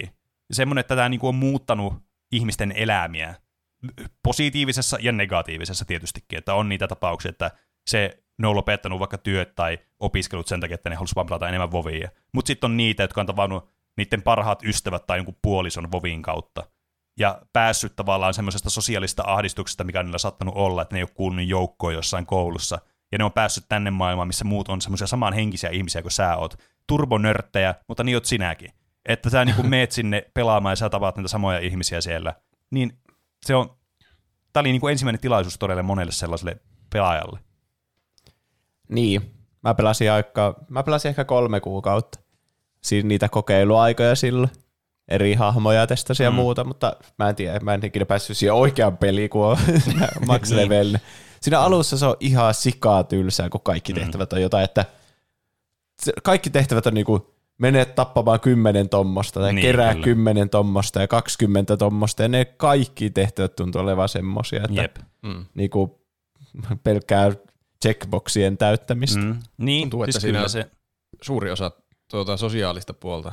Niin, Mitä- ehkä se olisi kavereiden yksin kanssa se, hauskempi. yksin se tuntuu ainakin minulla silloin, kun mä testasin, niin vähän tylsältä. Mm. Että semmoista epätoivoista dopamiinin hakua niistä Niin, checkmarkeista. Niin. Ja jos olisi niin kaveriporukalla aina koulun jälkeen, oh, mennäänkö tekemään tehtäviä Niin. yhdessä ja samalla Jep. jutellaan haus, hauskoja juttuja toistemme kanssa. niin. Olisi aivan eri peli siinä vaiheessa. Kyllä, siis se, No no joo. sen jo just on, että tavallaan se sosiaalinen komponentti siinä on aivan niin kuin äärimmäisen tärkeää tietysti. Ja tämä peli sitten piikkasi tuossa Wrath of the Lich Kingin aikaa. Tämä oli joku 12 miljoonaa tilaajaa yhtä aikaisesti tällä pelillä, mikä on siis ihan aika uskomaton nousu siitä muutamasta sadasta tuhannesta, mitä oli silloin vuosituhannen vaihteessa. Josta siis niin kuin, aikaa ehkä joku, olisiko se, mä en muista milloin se tuli, mutta olisiko oli joku yhdeksän vuotta, kahdeksan vuotta aikaa, kun 2009 taisi tulla se täytää sinne päin. Ja alkoi tulemaan ihan helvetisti näitä pelejä, joissa alettiin miettiä, että no niin, onko tämä seuraava WoW Killer? Ja näitä saapui useimmin aiemmin kuin myöhemmin sit näitä pelejä, ja useimmin aiemmin kuin myöhemmin nämä sit epäonnistui tai siirtyi free to playksi tai lakkas kokonaan.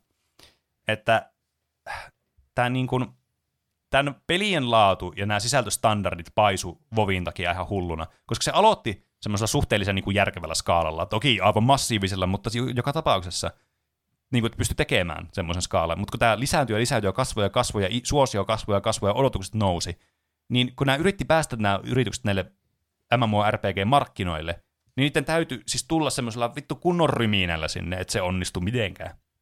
Että joku Lottery Online tai Warhammer Online, mikä oli hirveä semmoista jes kunnon hypeä, meet sinne ja peli ei vastaa odotuksia, niin sit vaan silleen, aha, okei, okay, ja sitten peli kuolee vaan. Ja tuntuu, että Ja- nuo suositut on pakko olla jotain valmiita. Franchise niin. niin Ultima Niin. Online tai sitten World of Warcraft. Sekin Niin. tuntuu, mä tiedän siis Vovi vähän niin kuin ennen Warcraftia, kun mä en Niin. ole niin perillä niistä strategiapeleistä, mutta mm. niin kuin sekin on Warcrafti, World of Warcraft. Sitten on niin kuin Kyllä. Star Wars Online ja Final Fantasy Online ja Kyllä. kaikki suositut on vähän niin kuin joku Mä, Niin. niin. Mu, niin kuin mikä saisi mut pelaamaan niin kuin online-peliä? Varmaan jos se olisi joku Kingdom Hearts Online, niin, Niin. en tiedä, mik, saako mikään mua pelaa niin kuin uutta franchisea. Että, Mm. No niin, tähän upota tuhat tuntia, niin saatat tavata sun tulevan puolison, vai mikä se on? Kuulostaa joltakin juhannustajalta. Jep. Mutta siis joo, tuolloin niin tuli näitä kilpailuita, just vaikka, niin kuin, jotka tuli isoilla franchisella, Star Wars, The Old Republic, BioWare. Siis vittu, Old Republic, tämä niin kuin pelisarja oli aivan äärimmäisen suosittu roolipelisarja, Star Wars-sarjalla varsinkin. Ja sitten nämä tekee online-peliä, mutta siitä huolimatta ei se vaan niin kuin päässyt tähän samaan niin kuin skaalaan ja tämmöisen niin kuin siihen odotuksiin. Final Fantasy 14, aivan helvetin pahamainen peli. Julkais, julkaisu oli aivan siis ilmiömäisen hirveää, jos saisi muuten aivan loistavan aiheen vielä joskus puhuttavaksi, minkälaisen Redemption-arkin tuokin peli on tehnyt. Mutta siis joka tapauksessa nämä niin nimetkään ei auttanut tässä, että Vovi oli vaan se niin kuin iso, ja sitä ei voinut kaataa. Ja ongelma tässä kanssa oli se, että kun tämän lisäksi Vovi oli itsessään jo laskusuhdanteessa, että toi oli se piikki, toi Lich Kingi. Ja sitten kun alkoi tulemaan kataklysmiä ja muita, niin tämä niinku laski ja laski tämä tilaajien määrä. Ja jos Vovilla ei ollut mahdollisuuksia, eli Vovin tämä kasvukäyrä on laskussa, niin miten millään muulla on mahdollisuutta MMO-markkinoilla? Toki ihmiset yritti tehdä erilaisia pelejä, öö, vaikka toi Guild Wars 2 vaikka esimerkiksi tulee mieleen, mikä kyllä keräsi ihan niinku hyvää suosiota, että ei siinä. Mutta ei sittenkään yltänyt koskaan tähän Vovin niinku hypeen asti. Ja nää, näitä kutsuttiin kanssa näitä pelejä monesti Vovi-klooneiksi. Ja tämä vähän niinku johti sitten länsimaissa tähän MMORPG-genren kuihtumiseen, että näitä tuli niitä pelejä, sitten ne aina päätyi tähän free-to-playhin, ja sitten ne kuihtui ja kuoli. Äh, Mm. Että edes niin kuin, niin kuin viimeisimmät, niin kuin 2014 Elder Scrolls Online tuli, mikä siis ihan hyvää suosittua saanut. Wildstar tuli, se kuoli se peli, mä pelasin itse asiassa sitä, se oli ihan hauska. Äh, nämä tuli 2014 nämä pelit. Seuraava iso länsimaalainen MMORPG tuli 2021, kun New World tuli. Eli tuossa oli siis seitsemän vuotta välissä ennen kuin edes tuli tommonen ison studion MMORPG niin kuin länsimäisillä markkinoilla. Eli voi sanoa, että tavallaan toi genre vähän niin kuin koki kohtalonsa sitten tuossa 10 luvulla sitten.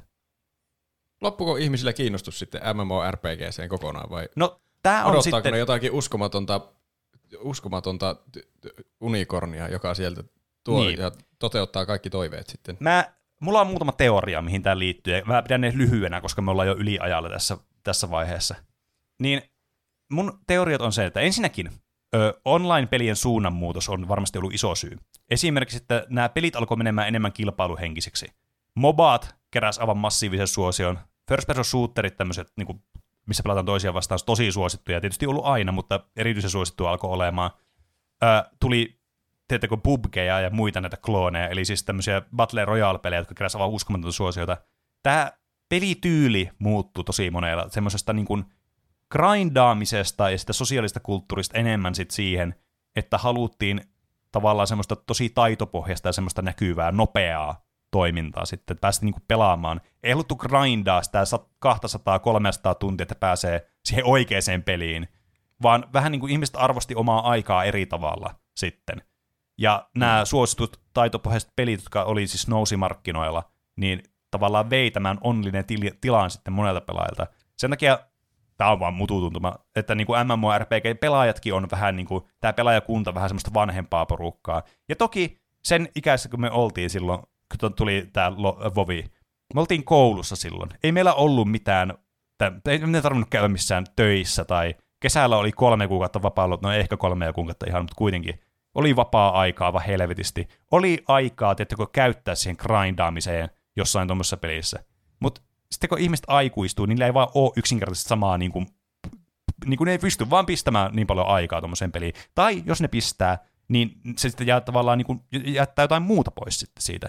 Mikä on tietysti ihan niin kuin oma valinta. Saa tehdä se, mitä, mistä tykkää itse eniten, niin pitää tietenkin tehdä semmoista asiaa. Mutta tämä on varmasti yksi syy siihen, miksi tämä genre on vähän niin kuin mennyt tämmöiseen laskusuhdanteeseen. Plus tietenkin se sitten, että mitä tämä niinku peliala sitten huomasi, että hetkin, että Vovia on vaan mahdoton voittaa tällä alalla, niin ei yritetä tavallaan tehdä sitä. Niin mäkin veikkaan, mm. että ne, ketkä tykkää ton tyylistä peleistä, niin vähän niin kuin on jo valinnut se Voviin tai sitten Final Fantasy Onlinein tai jonkun. Niin. Ja ei ne nyt help... jos ne on käyttänyt siihen tuhat tuntia mm. Ja löytänyt puolisoa sieltä, niin ei ne vaiha sitä peliä Niin, enää siinä vaiheessa. Niin, joo. Ja Siellä se on grindit jo niin. hoidettu johonkin pisteeseen. Ihan turha tehdä uusia, kun kukaan Niin. ei halua siirtyä. Niin. Mä justiin Ja- pääsemässä aloittamaan tämän WoWin täällä Niin. niin. max-levelisenä, niin en mä nyt ala vaihtaa. No niinpä. Niin, ja sitten se on niin kuin, niin kuin MMORPG-pelaajat on vielä sellaisia, että ne on niin kuin siis aivan biblikaalisissa niin kuin mittasuhteissa se, että millä tahdilla ne voi niin kuin vetää uutta kontenttia, mitä tulee. Niin ne vetää se sen alas, niin kuin siis heinäsirkat jossain niin Pohjois-Afrikasta tulee vaan instana vittu imasee kaiken sieltä. Niin on niin kuin, aivan helvetin vaikeaa myös vastata tavallaan siihen kuluttajan niin kuin, tiedätkö, odotukseen tai semmoiseen, että voidaan tarjota tarpeeksi sitä sisältöä sille siinä peligenressä, joka siis on hyvin sisältöpohjasta ja semmoista, että sillä täytyy olla sisältöä ja mielellään mielekästä sisältöä, mutta toki jos pelaaja on paljon ja peli on ollut pitkään ulkona, niin riittää melkein mikä tahansa sisältö, koska ne on niin sisältö ää, niin kuin starved, mä en nyt saa sitä suomenkielistä pää, sanaa päähän, mutta sillä, että ne haluaa vaan sisältöä, ne kaipaa sitä. Juko. Niin. Näl, kuolee nälkään. Kyllä, niin kuolee nälkään siihen sisällön nälkä- nälkään, kun ne haluaa sitä. Ja sen takia kaikki on grindaamista, kun ne laittaa sille, Aa, me keksittiin tämmöinen tehtävä, jossa pitää kymmenen sientä kerätä.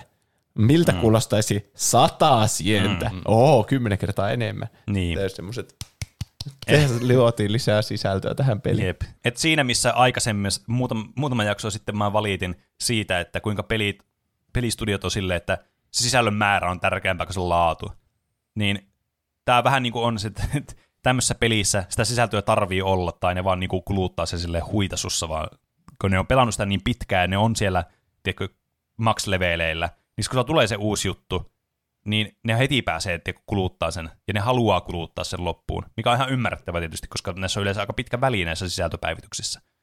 Mutta mm. nämä on tämmöisiä syitä, mitkä varmasti johti siihen, että tämä peligenre on ollut laskemaan päin. Toki toi New World ilmestyi 2021, en ole perehtynyt siihen. Final Fantasy toi 14, aivan siis suositumpi kuin ikinä aikaisemmin, kun ne teki tämän tavallaan, loi vähän niin kuin rebrandas ja uudelleen reboottasi tämän peliin.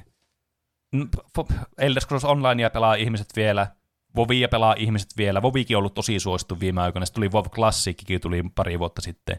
Et kyllä tässä tämmöistä pientä niin kuin nousukäyrää ehkä on olemassa tälle peligenrelle, mutta vaan aika näyttää, että minkälaisia, minkälaisia skaaloja se nousee sitten. Mutta siinä oli joka tapauksessa tämmöinen ihan vitun pitkä monologi vaan MMORPG-historiassa. Toivottavasti nautitte tästä ja jos ette, niin haistakaa vittu. No niin.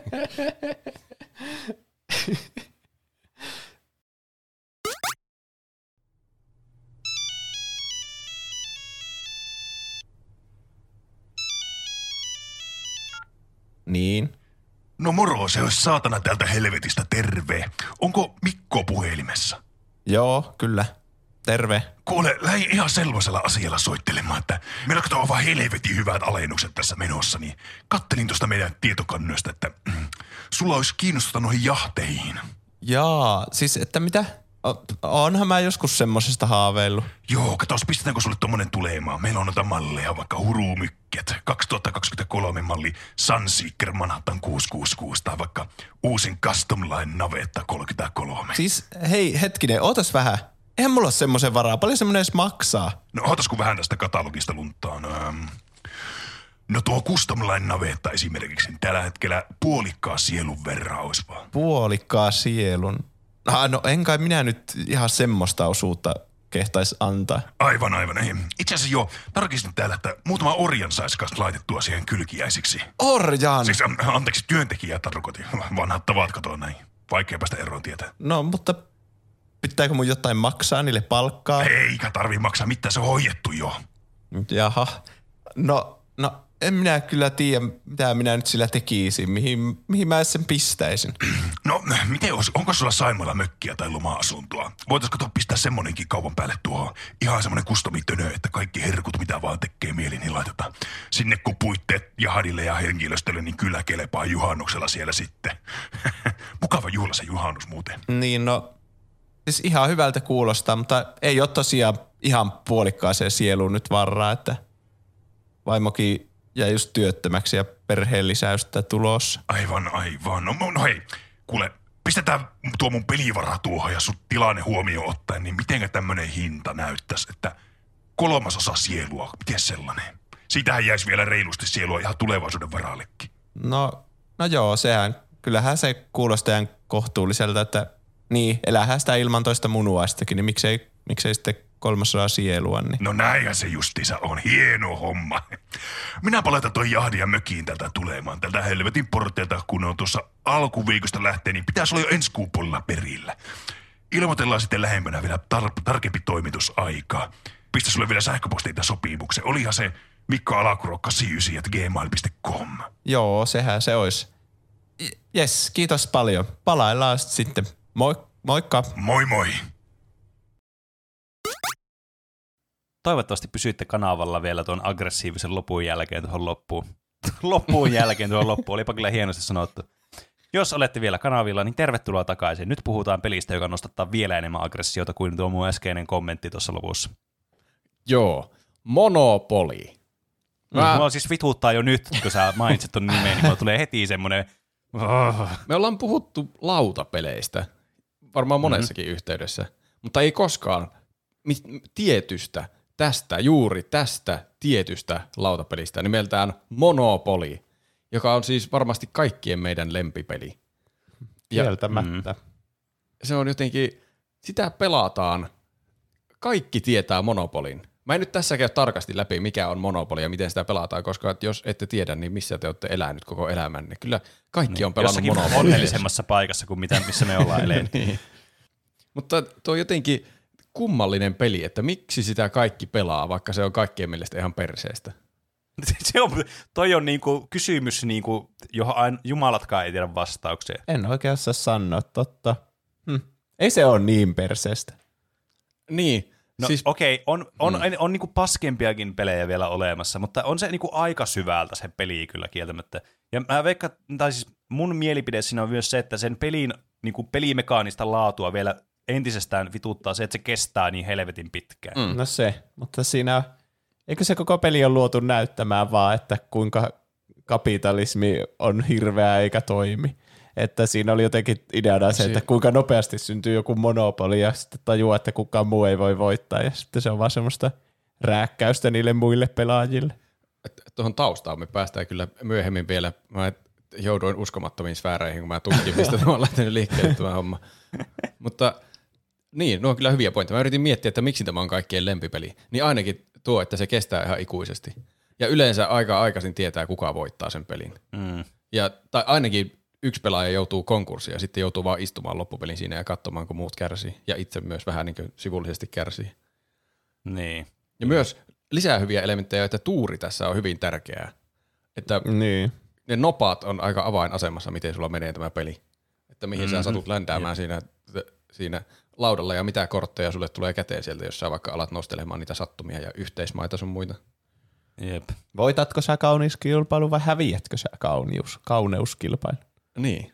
Onko mm. sulla synttärit vai eikö sulla ole synttäreitä? Niin, mm. nämä on näitä elämän sattumia. Niin. Mm. Ja tässä voi melko yksinkertaisesti päätellä niin semmoiset optimaaliset stra- strategiat tässä pelissä. Tätä ei ole kovin monimutkainen loppujen lopuksi. Mm. Ja sitten loppu on niin tuuria.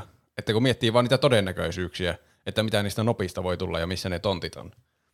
Mm. Mä, mä voin antaa teille lyhyen tämmöisen tämmöisen infopläjäyksen, tämmöinen Crash Course Monopolin saloihin. Miten voittaa Monopoli?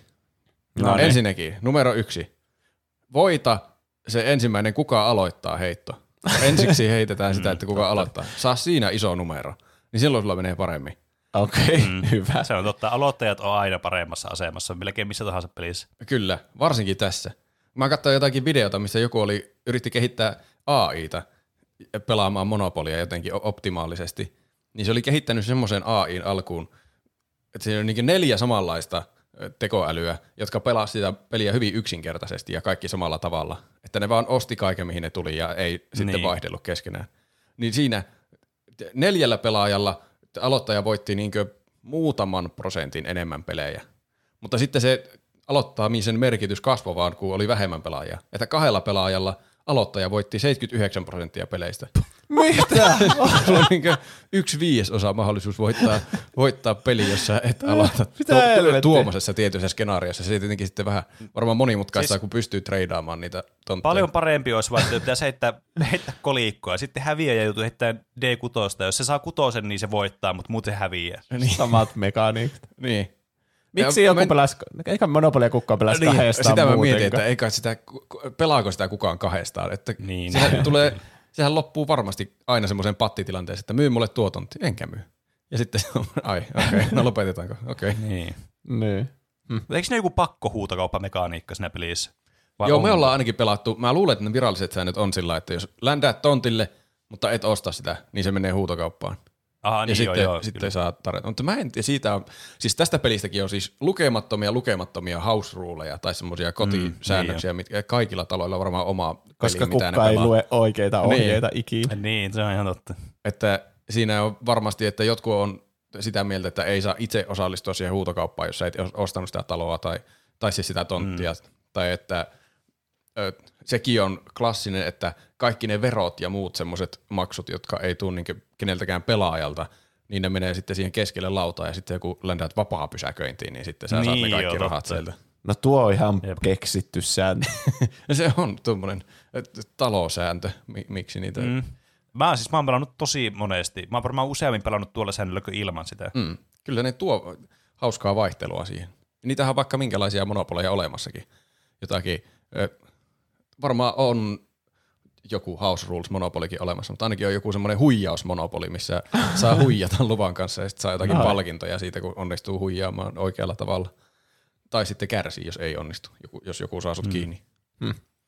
Yhdellä YouTube-kanavalla mä katsoin vasta, mistä mulla vähän tuli tämä aihekin mieleen. Ne pelas, ne oli kehittänyt semmoisen kommunopolin, eli se oli kommunistinen monopoli, mikä oli siis ihan vastakohta tästä. Että. Okay. siinä, se, oli, se oli kyllä humoristinen video. Mä otin ylös sen, että mikä se oli, mutta en mä muista. Se oli joku No Rolls Bar-niminen YouTube-kanava, missä ne pelaa jotakin. Aina House Rules. Ne, mm. ne nauroi tosi paljon itse omille jutuille, mutta se oli silti aika viihdyttävää.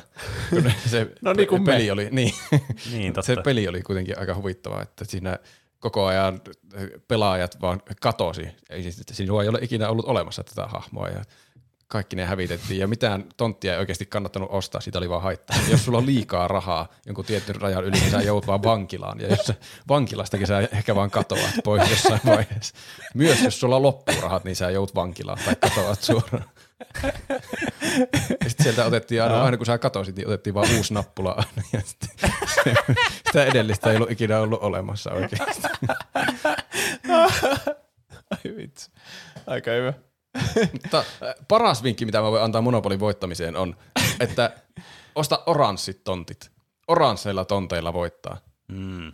Ja siinä, on kyllä hyvä. siinä, on, siinä on kaksi pointtia. Ne on heti siinä niin vankilan jälkeen siinä suoralla. Niin siinä on isot todennäköisyydet, että ihmiset pomppii siinä alueella, koska aina joutuu vankilaan ja sitten lähtee vankilasta. Niin, kyllä. Ja sitten vielä kun vankilasta lähtee parillisella luvulla nopilla, niin siinä kaksi oranssia tonttia osuu sillä, että toinen taitaa olla joku kuusi ja toinen kahdeksan, ei kun mitenköhän se menee. Vai osuukohan? En ole ihan varma. Mutta todennäköisesti osuu. Okei. Okay.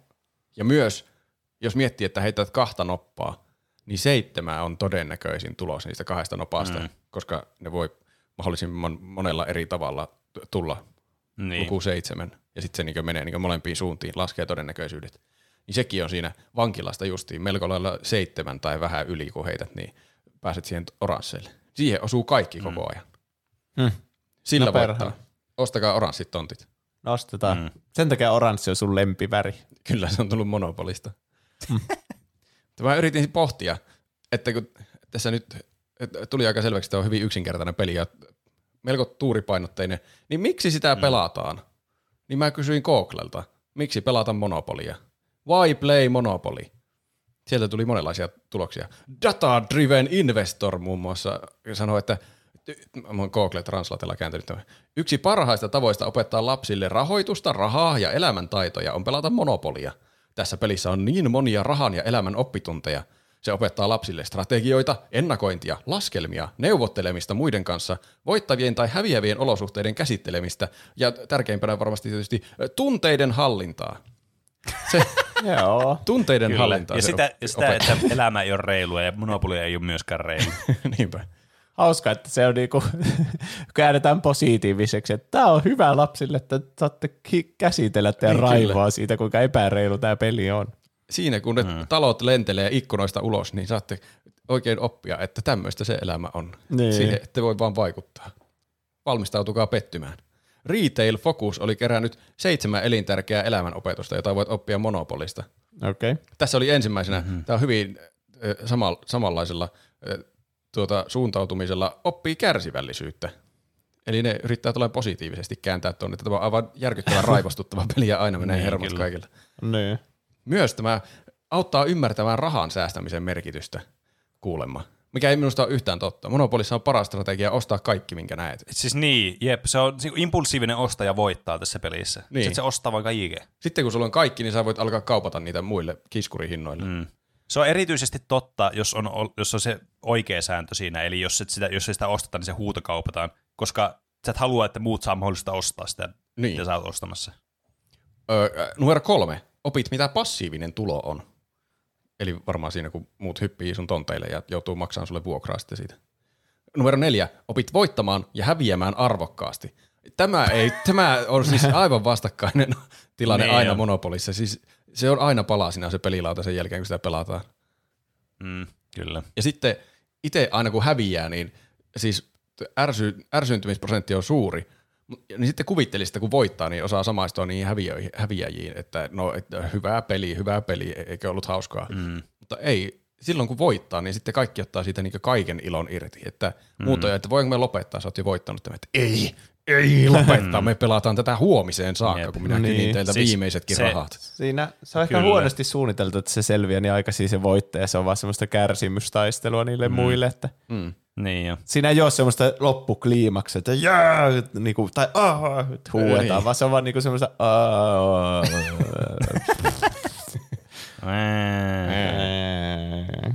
Myös voit oppia neuvottelemaan.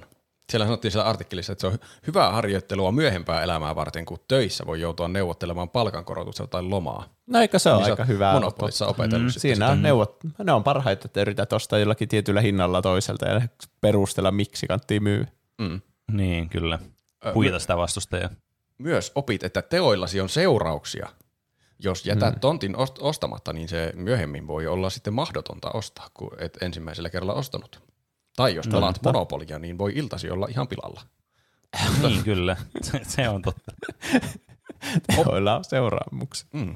Opit miettimään viimeisimpänä pointtina, että opit miettimään kuluja. Että Monopolissa pitää miettiä, onko rahaa ostaa jotain ennen kuin sitä ostaa. Tuo on kyllä hyvä pointti, kun sä kirjat sitä Se- se. lautaa, niin sulla on semmoista tuloa, mm. mutta sulla on myös menoja ja pitää osata niin. niin. arvioida, että paljonko menoja on niihin tuloihin verrattuna. Totta, mutta kannattaa kuitenkin aina käyttää vaan tota noin, niin mahdollisimman paljon rahaa ja toivoa, että ei vaan ländää ruutuihin, mistä pitää maksaa. Niinpä.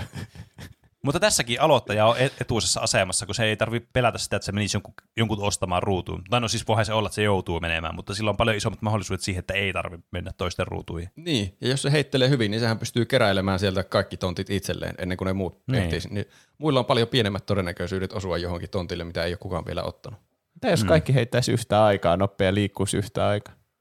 Mitä sitten tapahtuu, kun osuu samalle? Sitten se menee vaan huutokauppaan. Niin kai niiden kahden välillä. Se olisi ehkä Hmm. reilumpi tapa. Mm. Ne vuorot tapahtuisi samanaikaisesti aina. Fiksattu Niin. monopoli. No niin, loistavaa. Mm. Mutta siis eh, tiivistettynä, että monopoli hyvin opettaa meille rahaa ja taloutta. Niin kuin Mm. oli alun perin suunniteltukin. Nämä, itse asiassa nämä kaikki olohuoneen kattorakenteisiin uponneet pelinappulat ja hotellit oli haluttu päätyvän juurikin sinne. No. Ja nyt kuulette Monopolin syntytarinan. Nonni. Täältä se tulee. Shup, shup, shup, shup. Shup, shup. Pam, pam, pam, pam, pam, pam. Järjestys ja hiljaisuus oikeussaliin. Mä aloitan tätä oikeudesta. Oho, tää on. Eikö On, siisti? niin, tämä on, tää on niinku joku elokuva alkaisi Kyllä. suoraan oikeussalista. Nyt on siisti alku. Oletteko kuullut ikinä antimonopolista? Ah, En. Siis niin kuin termistä vai jostain asiasta? Onko se semmoinen monopoli, missä pitää asiasta. yrittää menettää rahat nopeasti? Ei, vaikka semmonenkin taitaa olla varmaan olemassa, en ole ihan varma. Mutta antimonopoli oli tuota 1973 tämmöinen San Francisco State Universityssä työskentelevä eh, saksalaissyntyinen ekonomian professori nimeltä Ralph Anspach. Mä en tiedä, miten tuo pitäisi lausua. Ralph Anspach. Anspach. Ralph Anspach oli pelannut Monopolia. Ja se huolestui siitä, että tämä peli antaa jotenkin maailman menosta aivan vääränlaisen kuvan, että Monopoli on tässä pelissä jotenkin semmoinen tavoiteltava asema. Että eihän se ole hyvä. Monopoli on huono asia niin rahan käynnille maailman, mm. maailmassa. Niin se halusi tuoda sitten esille vastakkaisen näkökulman, että monopoleista kuuluisi niin pyrkiä päästä eroon mahdollisimman hyvin. Ja se keitti mm. sitten peliin. Niin mitä tässä pelissä tehdään on, että tässä pelin alussa lauta on siinä monopolitilassa. Se siis monopolipelin muotoinen lauta, käsittääkseni. On Joo, siinä monopolitilassa, mihin se on tavallaan jäänyt semmoiselta normaali monopolipelikerralta. Eli joku hallitsee kaikkea ja riistää toisia ihmisiä niillä kaikilla vuokrillaan.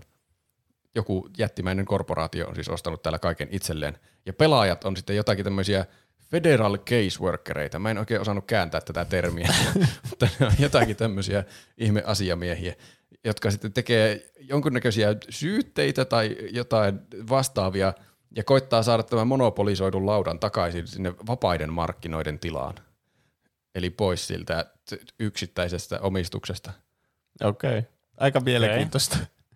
Se, me oli, se oli aie, de- niin alun perin yrittänyt nimetä sen, tai aikonut nimetä sen nimellä Bust the Trust, mutta sitten päätyi kuitenkin nimeen Antimonopoli. Ja se on varmaan se nimellä. syy, miksi se, se mm. tyyppi on siellä oikeudessa. Se on juurikin se syy. Eli Parker Brothers, joka omisti tämän monopolin oikeudet tässä vaiheessa, tuohtui kyllä tie- tietysti tämmöisestä antimonopoli. Ei tämmöinen pilkkapeli käy päinsä ollenkaan, missä tätä meidän IPtä tällä tavalla eh, niin aivan väärin päin pelataan. Ei tämä näin toimi. Niin. Se onkin hyvä, että IP on nimetty tuommoisella termillä, mikä on ihan yleisessä käytössä oleva termi. niin. Joten Niinpä. sitten 1974 Parker Brothers haastoi tämän Anspatchin oikeuteen. Ja justiin tuosta syystä, mistä Juuso sanoi, että tämä monopoli-sana siinä nimessä rikkoo trademarkkia, joka on niin Parker Brothersin hallussa. Ja siitä, Mä haluaisin silleen varovaisen optimistisesti ajatella, että tämä keissi on niin kuin täysin mahdotonta voittaa Parker Brothersille, mutta ymmärtäen tämän maailman menoon, niin näin ei varmastikaan ole. Joo, se oli aika lailla, tämä koko antimonopoli oikeudenkäynti oli semmoinen melko David vastaan Goliat asetelma, että yksi tuommoinen hassu professori vastaa tuommoinen aivan jätti megakorporaatio, jolloin kaikki Niin. maailman resurssit puolustaa tuommoista omaa reviiriä lautapelimarkkinoilla. Ja tämä Parker Brotherskin oli vielä yhden jättimäisemmän korporaation alla nimeltä General Mills. Ja myöhemmin se sitten se siirtyi Hasbron alle, mikä on varmaan tuttu nimi. Has, Hasbro Kyllä. osti tuon Mulla Parker tulee, Brothersin. mulla tulee niinku oksennus suunkin, kun mä ajattelen Hasbro ahneita ihmisiä siellä ylhäällä niiden niin ravintoketjussa. Niinpä. Tämä Parker Brothersin kanta tässä oikeudenkäynnissä oli totta kai aika selkeä. Että tämä Monopoly Trademark oli ollut heidän omistuksessaan siitä asti, kun he olivat ostaneet tämän pelin Charles Darrowlta vuonna 1935. Hirveän Joo. vanha peli tuo. Se on, mm. se on hyvin vanha peli. Hmm. Nyt mä kerronkin sitten teille äh, Charles Darrowsta. Ja Että nyt, me, nyt me päästään tänne Monopolin Nyt niin on oikeaan sinematografia syntytarinaan. on kyllä hyvä tässä. Siis tää on niinku Christopher Nolanin uusi leffa. Niinpä. Niin jo. Monopoly. Mä olin hyvin ylpeä tästä tarinan rakenteesta, mihin- mikä tähän rakentui. Charles B. Darrow oli tämmöinen joku lämmitin myyjä Germantownista. Ja se oli menettänyt myyntityönsä 1929, kun tuli tämmöinen Wall Streetin romahdus. En tiedä, muistatteko te sitä?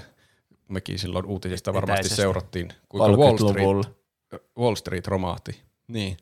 Siellä kaikki osakkeet meni aivan nurin kurin ja sitten monet ihmiset menetti työnsä. Joo, mä enemmän yllätytä, että silloin oli näitä osakkeita jo siellä Wall Streetillä 30-luvulla. Mm. Mutta Charles Darrow oli siis yksi näistä, jotka menetti tuon seurauksena työnsä. Ja teki sitten jotain random töitä sen jälkeen. Rahat oli hyvin tiukassa, perhettä piti elättää. Mutta sitten sankarillisen amerikkalaisen tavoin se veti itsensä ylös saappaiden naruista. Ja varmaan tämän myyjä taustansa avulla keksi sitten aivan uskomattoman peliidean. Tämmöinen peli, missä ostettiin ja myytiin tontteja. Ja se peli, minkä se oli keksinyt, siinä oli Atlantic Cityn katuja niinä tontteina. Ja se mm. oli, tämä Darrow oli vaimonsa kanssa käynyt matkoilla Atlantic Cityssä. Niin Se ne tuli sieltä. Okei. Okay. Se yritti ö, tuossa vuosien saatossa myydä sitä useammallekin taholle, mutta ei oikein napannut. Kukaan julkaisija ei oikein tykännyt siitä. Se oli kuulemma, Parker Brotherskin itse asiassa ehti kieltäytyä siitä. Se oli liian monimutkainen ja pitkä peli. Monimutkainen peli se ei kyllä ole, mutta pitkä peli. Sen mä ymmärrän, miksi ne kieltäytyisi siitä. Niin. Mutta sitten sitä oli saatu myytyä niinkö, muita reittejä, ja tämä Parker Brothers sai sitten tietää, että hetkinen, hetkinen, tämä on jotakin jouluna myyty tuhansia ja tuhansia kappaleita, tämähän on joku oikeasti hyvä peli, ihmiset ostaa tämmöistä, että nyt äkkiä oikeudet tänne ja heti. Joten ne sitten ottivat uudestaan yhteyttä tähän Charles Darrowhun. Ja mm. Darrowhan myi, totta kai myi pelin Parker Brothersille ja tienasi sitten elämänsä aikana miljoonia siitä. Se veti jotain rojalta ja se varmaan sai siihen sopimuksensa ja veti sitten elämänsä loppuun saakka rahoja monopolimyynneistä. Aika kiva. Onneksi sillä oli noita rojalteja. Toi, mä pelkäsin, että se möi se jollain kahdella tuhannella dollarilla. se oli silleen, yeah, woo! Saan elätettyä perheeni taas vuoden. Ei, tää, Kyllä. Siis joo, siinä mielessä mukava tarina Charles Darrowin kannalta, että se sai oikein, niin kuin, tietääkseni aika mittavat korvaukset tuosta työstään Joo. pelin parissa. Ja siltä oli kyselty, että toimittajat kyselivät, että miten sinä tämmöisen uskomattoman mestariteos pelin vedit vaan näin hihasta, ih- ihme kani hatusta temppu. Niin se oli vaan, mm. ei se oikein tiennyt, että se on outoa, todella odottamatonta ja epäloogista, että miten tämmöinen vaan syntyi näin. Ja tämä Darrowin tarina edelleen esiintyy Amerikassa tämmöisenä inspiroivana esimerkkinä amerikkalaisesta innovaatiosta. Kuinka sitä voi tulla vaan, että menettää työnsä ja aha, sä oot siinä huonossa vaiheessa sitä omaa elokuvaa, siinä kakkosnäytöksessä, kun kaikki menee pieleen ja sitten keksit mahtavan idean ja perustat ahkerasti yrityksen ja rupeat myymään peliä. Sieltä se mm. menestys voikin kolkutella ovelta. Pam pam pam. Mä en ollut suunnitellut tämmöistä aasinsilta, että oli ihan uskomaton. Se, se ei ollut se menestys, joku, joka kolkutteli, tai se vähän niin kuin kolkutteli. Palataan mutta se, oikeussaliin. Joo, Aa. joo, se palasi nyt sinne oikeussaliin takaisin. Järjestys, Siis- järjestys ja hiljaus. Mä luulin, että Tää- se on se ovi, mikä kolkuttaa. niin, mutta niin, se oli kiva hämäistä. Se oli oikeasti se, Tää- se vasara. Tämä on kuin Oscar-ehdokas kyllä niin käsikirjoitukselle. Että Ja, eli järjestys ja hiljaisuus oikeus oli siellä, että ihmiset vähän hykertelee tuosta Darrowin sankaritarinasta. Tämä, palataan Anspatsin kantaan nytten. Se oli tehnyt kovasti tutkimustyötä tätä omaa oikeusjuttua varten, että se ei menetä oikeuksiaan tästä antimonopolista, koska se kuitenkin tykkäsi omasta tuotoksestaan tietysti. Mm. Ei halunnut sitä luovuttaa Hasbrolle. Koska tuskin, jos Hasbro nyt yhtäkkiä päättääkin, että me omistetaan monopolioikeus, niin tuskin ne alkaa julkaisemaan antimonopolia. Miten olisi, että se vaihtaa vaan sen nimen, vai onko tämä peli liian samanlainen ja liikaa kopiota, kun se oli kuitenkin samanlainen lauta ja vähän niin kuin sama asetelma? mulla on vähän semmoinen olo, mä en, tässä oli paljon perehdyttävää tässä aiheessa ja niin tarkoin mä en tähän perehtynyt tähän oikeusjutun alkuperään, mutta mä luulen, että se pelkkä nimi ei voi olla se, Niin. että se nimi on ollut se, minkä takia se on saanut sen oikeusjutun niin tehtyä, mutta varmasti se on ollut muutenkin aika samanlainen peli verrattavissa siihen Monopoliin, mutta vaan niin vastakkaissuuntainen. Niin, niin. niin. Ö, mutta tämä Anspats teki siis ö, paljon paljon tutkimustyötä tuommoista jättikorporaatiota vastaan oikeusjuttua varten. Ja se yritti tässä selvittää, niinkö, sen lähestymiskulma tähän juttuun oli, että kuuluiko tämän monopolin oikeudet varmasti nyt tälle Darrowille eteenpäin myytäväksi siinä vaiheessa, kun tämä Parker Brothers oli ne sieltä ostanut. Oho. Ja se oli, Häh? se oli kerännyt lausuntoja monilta monilta ihmisiltä, jotka jotenkin liittyy tähän pelin historiaan. Ja yksi näistä ihmisistä oli äh, Charles Todd. Eli äh, tästä Darrowin sankaritarinasta oli olemassa toinenkin versio. Oho. Niin Mä en olisi tätä. ei tätä voi ette voineet olla totta. odottaa. Tämä on isku koko amerikkalaiselle unelmalle. Niinpä. Kyllä. Eli äh, kyllä, äh, Darrow oli menettänyt työnsä siellä osakekauppojen tuhrimisen yhteydessä, tai ei se ollut itse tuhrinut, mutta sillä oli mennyt kaikki muuten vaan huonosti, ja oli rahan tarpeessa. Niin se oli vaimonsa kanssa vieraillut ystäväpariskunnan luona, jotka oli nämä Charles ja Olive Todd. Tämä on hämäävää, kun molemmat näistä miehistä on nimeltään Charles, mutta toinen on Darrow ja toinen on Todd. Okei, okay. saat sanoa niitä sukunimellä. Joo. Nämä Toddit, Toddit oli tutustuttanut Darrowit tämmöiseen hassuun peliin, jossa osteltiin ja myytiin Atlantic Cityn tontteja. Ja Darrowit tykkäsi tästä pelistä niin paljon, että Charles Todd teki heille oman pelin. Koska tällä pelillä, tämä peli ei ollut siis tuossa vaiheessa mikään niinkö peli. Sitä ei tuotettu missään. Se ei, sillä ei ollut nimeä eikä sitä oikein ostettu mistään, että se vaan tavallaan kiersi ystävältä toiselle. Että Niin. niin. siinäpä hassu peli, voitko kertoa minulle säännöt ja voitko tehdä mulle vaikka tuommoisen laudan samalla. Niin, niin. Ja Darrowit sitä sitten pelaili innoissaan, kun ne innostui siitä, että tämä on loistava peli. Ja Charles Darrow innostui siitä niin, että joku päivä teki kummallisen pyynnön. Se pyysi tältä Toddilta kirjalliset säännöt pelille. Ja se Todd mietti, että "Mi- kirjalliset säännöt, mitä helvettiä, onko semmoisia edes olemassa? Tämä on vaan tämmöinen peli, mitä me pelaillaan. Mm. Mutta sai kuitenkin tahtonsa läpi, että se sai siltä säännöt vissiin kaivettua. Ja siltä seisomalta sitten alkoi itse tuottaa peliä nimellä Monopoly. Mitä helvettiä? Sinne Häh? kaikki ne illustraatiot sun muut, mit- mitkä on vissiin nykyäänkin aika samanlaiset, mitä se Darrow on kehittänyt sinne niitä kuvia. Se oli jo, jo, jotakin kautta saanut ne. Mitenköhän se oli sourusannut? Mä en tiedä, miten se on Varmaan, suomeksi. varmaan vaan pysynyt, että hei, voit sä tehdä mulle tän? Ja niin. Ja, näkyvä. muille tommosille naapureille. Voiko sä, muistatko sen hienon tuota, juhlapukuun pukeutuneen miehen, jolla oli se knalli ja tälleen, mm. niin voiko se piirtää mulle semmoisen vielä? ja sitten se, okei, okay. ja sitten se on silleen myymässä sitä seuraavana jollekin Hasbrolle. niin. Semmoinen olo tästä vähän jää. Se, jostakin mä luin, että sil, sitten välittömästi sen jälkeen, kun se oli saanut ne säännöt sieltä kaivettua ja alkoi tuottamaan sitä monopolia, niin se ei enää ikinä puhunut niille toddeille. Että se oli vaan, haha, työni täällä on tehty. Ja lähti vaan muihin maisemiin. wow. Ja Mikä bulkku? On kyllä siis aivan Haista- uskomaton asshole. Tarkistamatta faktoja. Haista vittu, niinpä. Charles Niin. Burrow, vai mikä sun nimi olikaan? Darrow. Darrow. Selkeä viite siis tästä Darrowin vilunkipelistä oli, että tässä Darrowin julkaisemassa Monopoly-pelissä muun muassa Marvin Gardens oli typotettu Marvin Gardensilla. Siis se oli väärin kirjoitettu se. Mä en tiedä, Niin. saiko tuosta mun lausumista selvää, mutta se oli väärin kirjoitettu, ja se oli kirjoitettu täydellisen samalla tavalla väärin kuin siinä Toddien versiossa siitä pelistä. Okei. Eli se oli ehkä- kopioinut ne säännöt vaan niin suoraan tarkistamatta mitään, että he, he tuota, ei osattu Aa. kirjoittaa noita kadun nimiä edes oikein. Ehkä ne ei ole oikeasti edes käynyt paha. siellä. Niinpä. Ne vaan kop... Miksi ne edes vaihtanut niitä saatana kadun nimiä? En tiedä, Niin, on toi kadun on nimet hyvä kysymys valmiina. kyllä. Niin mikä Olisi sijoittanut se Helsinkiin niin kuin normaali monopoli. Niin. Mutta siis joo, okei, tämä Darrow ei siis välttämättä ollut tämmöinen ehkä niin urhoollinen amerikkalaisen yrittelijäisyyden perikuva kuin mitä on niin tarina antanut ymmärtää tähän asti. ja se on kuollut jo joskus ajat sitten niin tässä 70-luvun aikajanassa tällä hetkellä. En mä usko, että se enää on elossa. Koska se Ei, on mutta ollut... siis silloin, silloin, jos me ollaan nyt, nyt, nyt Aa. aika enää on sille, että me ollaan 70-luvulla. Niin. Niin, siinä vaiheessa. Voiko sitä niinku todistaa valehtelijaksi enää vai onko se silleen niinku kuollut jo onnellisena miljonäärinä? Mä luulen, että se on kuollut onnellisena miljonäärillä. Mä en- Nyt tuo mä en- vituttaa enemmän. mä, en, Niin. mä, en, mä en ainakaan saanut tietoa siitä oikeusjutussa, että se Darrow itse olisi ollut mitenkään osallisena siinä. Joo. Okei. Okay. Itse sen todi, no tässä on paljon sivujuonteita, johon tarttua. Sen todi olisi kyllä pitänyt varmaan haastaa se oikeuteen jo paljon aikaisemmin. Ehkä. Mutta mä en tiedä, on mistiko se Todkaan oikeuksia. Mä en tiedä, sillä pelillä ei ehkä ollut oikeuksia siinä vaiheessa. Että se oli Mm. vaan semmoinen kaverilta toiselle kiertävä peli, että tämä on tämmöinen hassu peli, mitä pelataan. Mutta siis tämä Silti. Darrowin tarina nyt vähän tietenkin otti tämmöisen synkemmän käänteen, että se oli ruvennut vaan valmistamaan tuommoista yleistä kiertopeliä. Mutta tarkoittaako se välttämättä, että se ei omistanut oikeuksia siihen peliin? Koska se oli tavallaan brändännyt sitten sen pelin itse, Niin. kuten amerikkalaiseen tyyliin kuuluu, että tuossa on hyvä juttu, minä alan myymään tätä itse.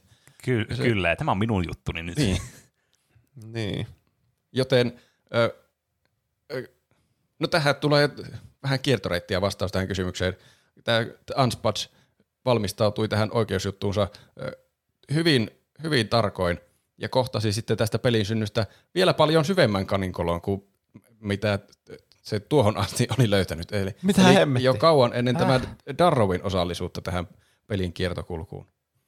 Tämän, t- tämä tarina alkoi jo vuonna 1902. Oho, mitä? Nyt tulee uusi nimi. Nyt tämän nimen teidän Charles täytyy, joku. tämä nimi teidän täytyy muistaa, että tämä on tarinan tärkein nimi luultavasti. Tämä nimi on Elizabeth Maggie. Ja vielä Eli- naiselta varastettu idea. Niinpä. Tämä on saatana mikä 9, 1900-luvun alun meininki siellä. Ja vielä mm. tänäkin päivänä. Kuka sitä näyttelee tässä sun versiossa? Ah, kukakohan olisi hyvä näyttelijä? Mä en ole miettinyt tätä niin pitkälle. Kyllä me keksitään joku näyttelijä varmasti Kyllä me myöhemmin. joku keksitään jossain vaiheessa. Ö, Tätä kutsuttiin Lisiksi. Lisi Mäki, se ainakin kaikista teksteistä, mitä mä luin, niin sitä. Okay. kutsuttiin Lisiksi. Joo. Se oli tämmöinen amerikkalainen progressiivinen ajattelija ja aktivisti. Se oli ammatiltaan pikakirjoittaja.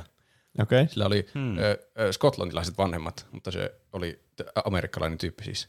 Ja sen isä oli muun muassa hengannut Abraham Lincolnin kanssa lopettamassa orjuutta jossain vaiheessa. Se Tuo kuulostaa mahtavalta wow. tyypiltä. Niinpä. Progressiivinen ajattelija. Mä haluaisin ajatella, että mäkin on progressiivinen ajattelija. Niin, mutta onko sun isä hengannut Abraham Lincolnin kanssa? Niin, Ehkä jossakin pahaa museossa. Tämä ö, Lisi ei ollut naimisissa, mikä oli outoa tuohon aikaan sen ikäiselle naiselle. Ja se myös omisti itse oman talonsa ja tonttinsa, mikä oli myös outoa tuohon aikaan. Niinpä tietysti. Niinpä tietenkin. Tämä on siis tämmöinen perus 1900-luku. Ö, Se asui Washington DC:ssä ö, samassa talossa jonkun näyttelijän kanssa kämppiksinä. Siinä oli muitakin, sen naapurustossa eleli jotain taiteilijasieluja. Ja Hmm. se oli erittäin poliittinen vapaa-ajallaan. Se oli äh, puolesta puhuja feminismille ja myös tämmöiselle termille, minkä mä opin ihan vasta kuin georgismi, joka mm. oli siis jonkun, no nyt mä en ottanut muuten sen kaverin nimeä ylös, joka oli kehittänyt tämän georgismin. Se oli joku George, niin kuin olettaa saattaa. Sen sukunimi taisi olla George. Okei. Okay. Se, mitä mä käsitin George tästä George. mitä mä käsitin tästä Georgismista, oli, että se niin maanomistajat on vähän turhan rikkaita tässä maailmassa. Eli tontin omistamalla saa nämä rikkaista rikkaimmat paljon semmoista passiivista tuloa, vaikka ne ei itse sinänsä tee mitään hyödyllistä yhteiskunnan eteen omistamalla sen tontin. No tuo kuulostaa Okei. kyllä ihan siltä, ny- että nykypäivänäkin se pitää paikkaansa. No niinpä. Kyllä. Että ne vaan niin omistaa sen tontin, missä joku vaikka kauppa sijaitsee, mutta sitten ihan muut ihmiset pyörittää sitä itse kauppaa, joka sitten takaa ihmisille elintarvikkeita. Mm. Tai sitten se tontin omistaja vetelee välistä jotkut hirveät vuokrat sieltä. Ja siellä ehdotettiin ö, georgismin yksi perusajatuksia taisi olla tämmöinen single tax, eli niin yksi vero. Eli tontin omistajia verotettaisiin tonttiensa arvon mukaan. Ja sitten ei yhteiskunnassa tarvittaisi ilmeisesti muita veroja ollenkaan. Ja sen jälkeen, kun tällä verolla on rahoitettu hallitus, niin sitten ylijäävät rahat jaettaisiin kansalle. Mikä mä en Oho. tiedä, se kuulostaa melko Uskomattomalta. utopialta. Toi- toi miten, kyllä miten tuo käytännössä siis- toimisi? Nämä tontiomistajat saa niin paljon rahaa niistä niiden tonteista, että jos sitä verotettaisiin, niin kenenkään muun ei ikinä tarvitsisi maksaa veroja. Ilmeisesti. Mä Mutta se alan kyllä hy- tommoseksi. Mäkin on nyt Georgista. Mäkin alan georgistiksi. Toi kyllä, toi Georgiskin kyllä kuulostaa aika hyvältä, mutta tuossa nyt, kyllä muutama tuommoinen niinku välivaihe välistä, että entä esimerkiksi julkinen terveydenhuolto tai koulutus, onko niitä huomioitu tässä? Ehkä Kaikki on se huomioitu. yksi vero maksaisi kaikki. Jos kertaa vielä jää ylimääräistäkin rahaa. Niinpä. Mutta se ylimääräinen jäi, jäi, si- jäi siitä niinku hallituksen ylläpitämisestä. Kyllä mä luulisin, että nuo julkiset Lu- palvelutkin julkiset maksetaan niistä veroista. Kyllä kai No, jos on, maksaa. niin sitten mäkin alan. Tuplahyppy on virallisesti Paitsi- Georgisti. Paitsi tuo oli kyllä Amerikkaa. Olikohan siellä julkisia palveluita ollenkaan? niin voi Niin, helvet. totta. Ne Me pitää tehdä uusi georgismi pitää vaan perustaa. niin. Niin, totta. Mutta tämä Lisi Mäki halusi tuoda siis kovasti näitä omia näkemyksiään julki siellä politikointipiireissään. Mutta yleisöä oli hyvin vaikea saada, tai tämän idea, ideoita tarttumaan, muun muassa tämän georgismin ideoita. Ja ö, sitten tässä kävi tämmöinen hyvä sattuma, että tuossa vuosisadan vaihteessa lautapelit oli yleistymässä talouksissa ajanvietteenä, että niitä hankittiin ja perheen kanssa pelattiin, että tässäpä sitä vasta mukavaakin onkin viettää aikaa. Ja siitä, siitä Lisi keksi, että no niin, siinä on hyvä idea. Tämmöisen pelin kun kehitän, niin sitten voisi tehokkaammin tuoda esille tämän vallitsevan yhteiskunnan rahanahneet epäkohdat. Kyllä semmoinen niin käytännön havainnollistus tämän mm. niin pelin sääntöjen kautta. Nyt hetkinen, mä olin tavallaan oikeassa sitten siinä mun alkuperäisessä väitteessä, että sen, Kyllä, erittäin oikealla jäljellä olit. vaikka tässä on ollut niin monta kurveboolia sen keksijän Niin. perusteella. Mm. Siellä se lisi töittensä päälle sitten väkersi illat niitä sääntöjä ja lautoja. Ja lopulta tuli sitten valmista. Ja 1903 ö, Lisi Mägi haki patenttia pelille nimeltä Monopoli. väärin. The Landlord's Game. Mikä? The Landlord's Game. Okei. Okay. No, kyllä tuossa olisi pitänyt ehkä vähän niin kuin markkinointitiimiä kyllä vähän Tuo olisi kattinut niiltä. ulkoista. Joku olisi sanonut, että no tähän on ihan selvästi monopoli. Niin. Olikohan monopoli-termi olemassa vielä tuolla? No, Ainakaan tuossa kontekstissa. Voisi kuvitella, että monopolilla Ehkä. En mä- tarkoitettiin. Ei mulla mitään hajua. Ei mullakaan kyllä, tämä on täysin mututuntumalta, mutta luulisin, että monopoli-terminä on aika vanha. Niin, niin voisi kyllä kuvitella. Mutta niin, se kauppasi tätä Landlords Gamea, että tämä on tämmöinen käytännön havainnollistus nykyyhteiskunnan tämmöistä tonttiomimisesta ja Mä sen tavallisesta Emily seurauksesta. Bluntina. Emily Blunt voisi olla hyvä. Mm. Öö, öö, suostun. Mutta sitten kun se kertoo tästä jollekin, niin sitten se on sille, tuohan kuulostaa ihan peliltä, jonka on keksinyt Charles Br- Bravery. kun Joo, mä- 1800, sitten me mennään taas taaksepäin. Mä valitsen sittenkin Florence Pugh. Se on hyvä kaikissa elokuvissa. Se on ollut nyt paljossa Florence. monissa elokuvissa. Onko se vaikuttaa semmoiselta... Mitä? Onko meillä meillä varaa? Florence Book. Joo. Se oli, se oli Oppenheimerissakin. Aa, okei. Että Joo. Mä luulen, että se... Molemmat oli Oppenheimerissa. no niin. okei, okay, vaihdetaan tähän sitten, jos on nouseva näyttely. Joo, Mm, totta. jos se suostuu. Eiköhän se suostu, jos Emily Planttikin oli jo varma nakki. Niin, jep.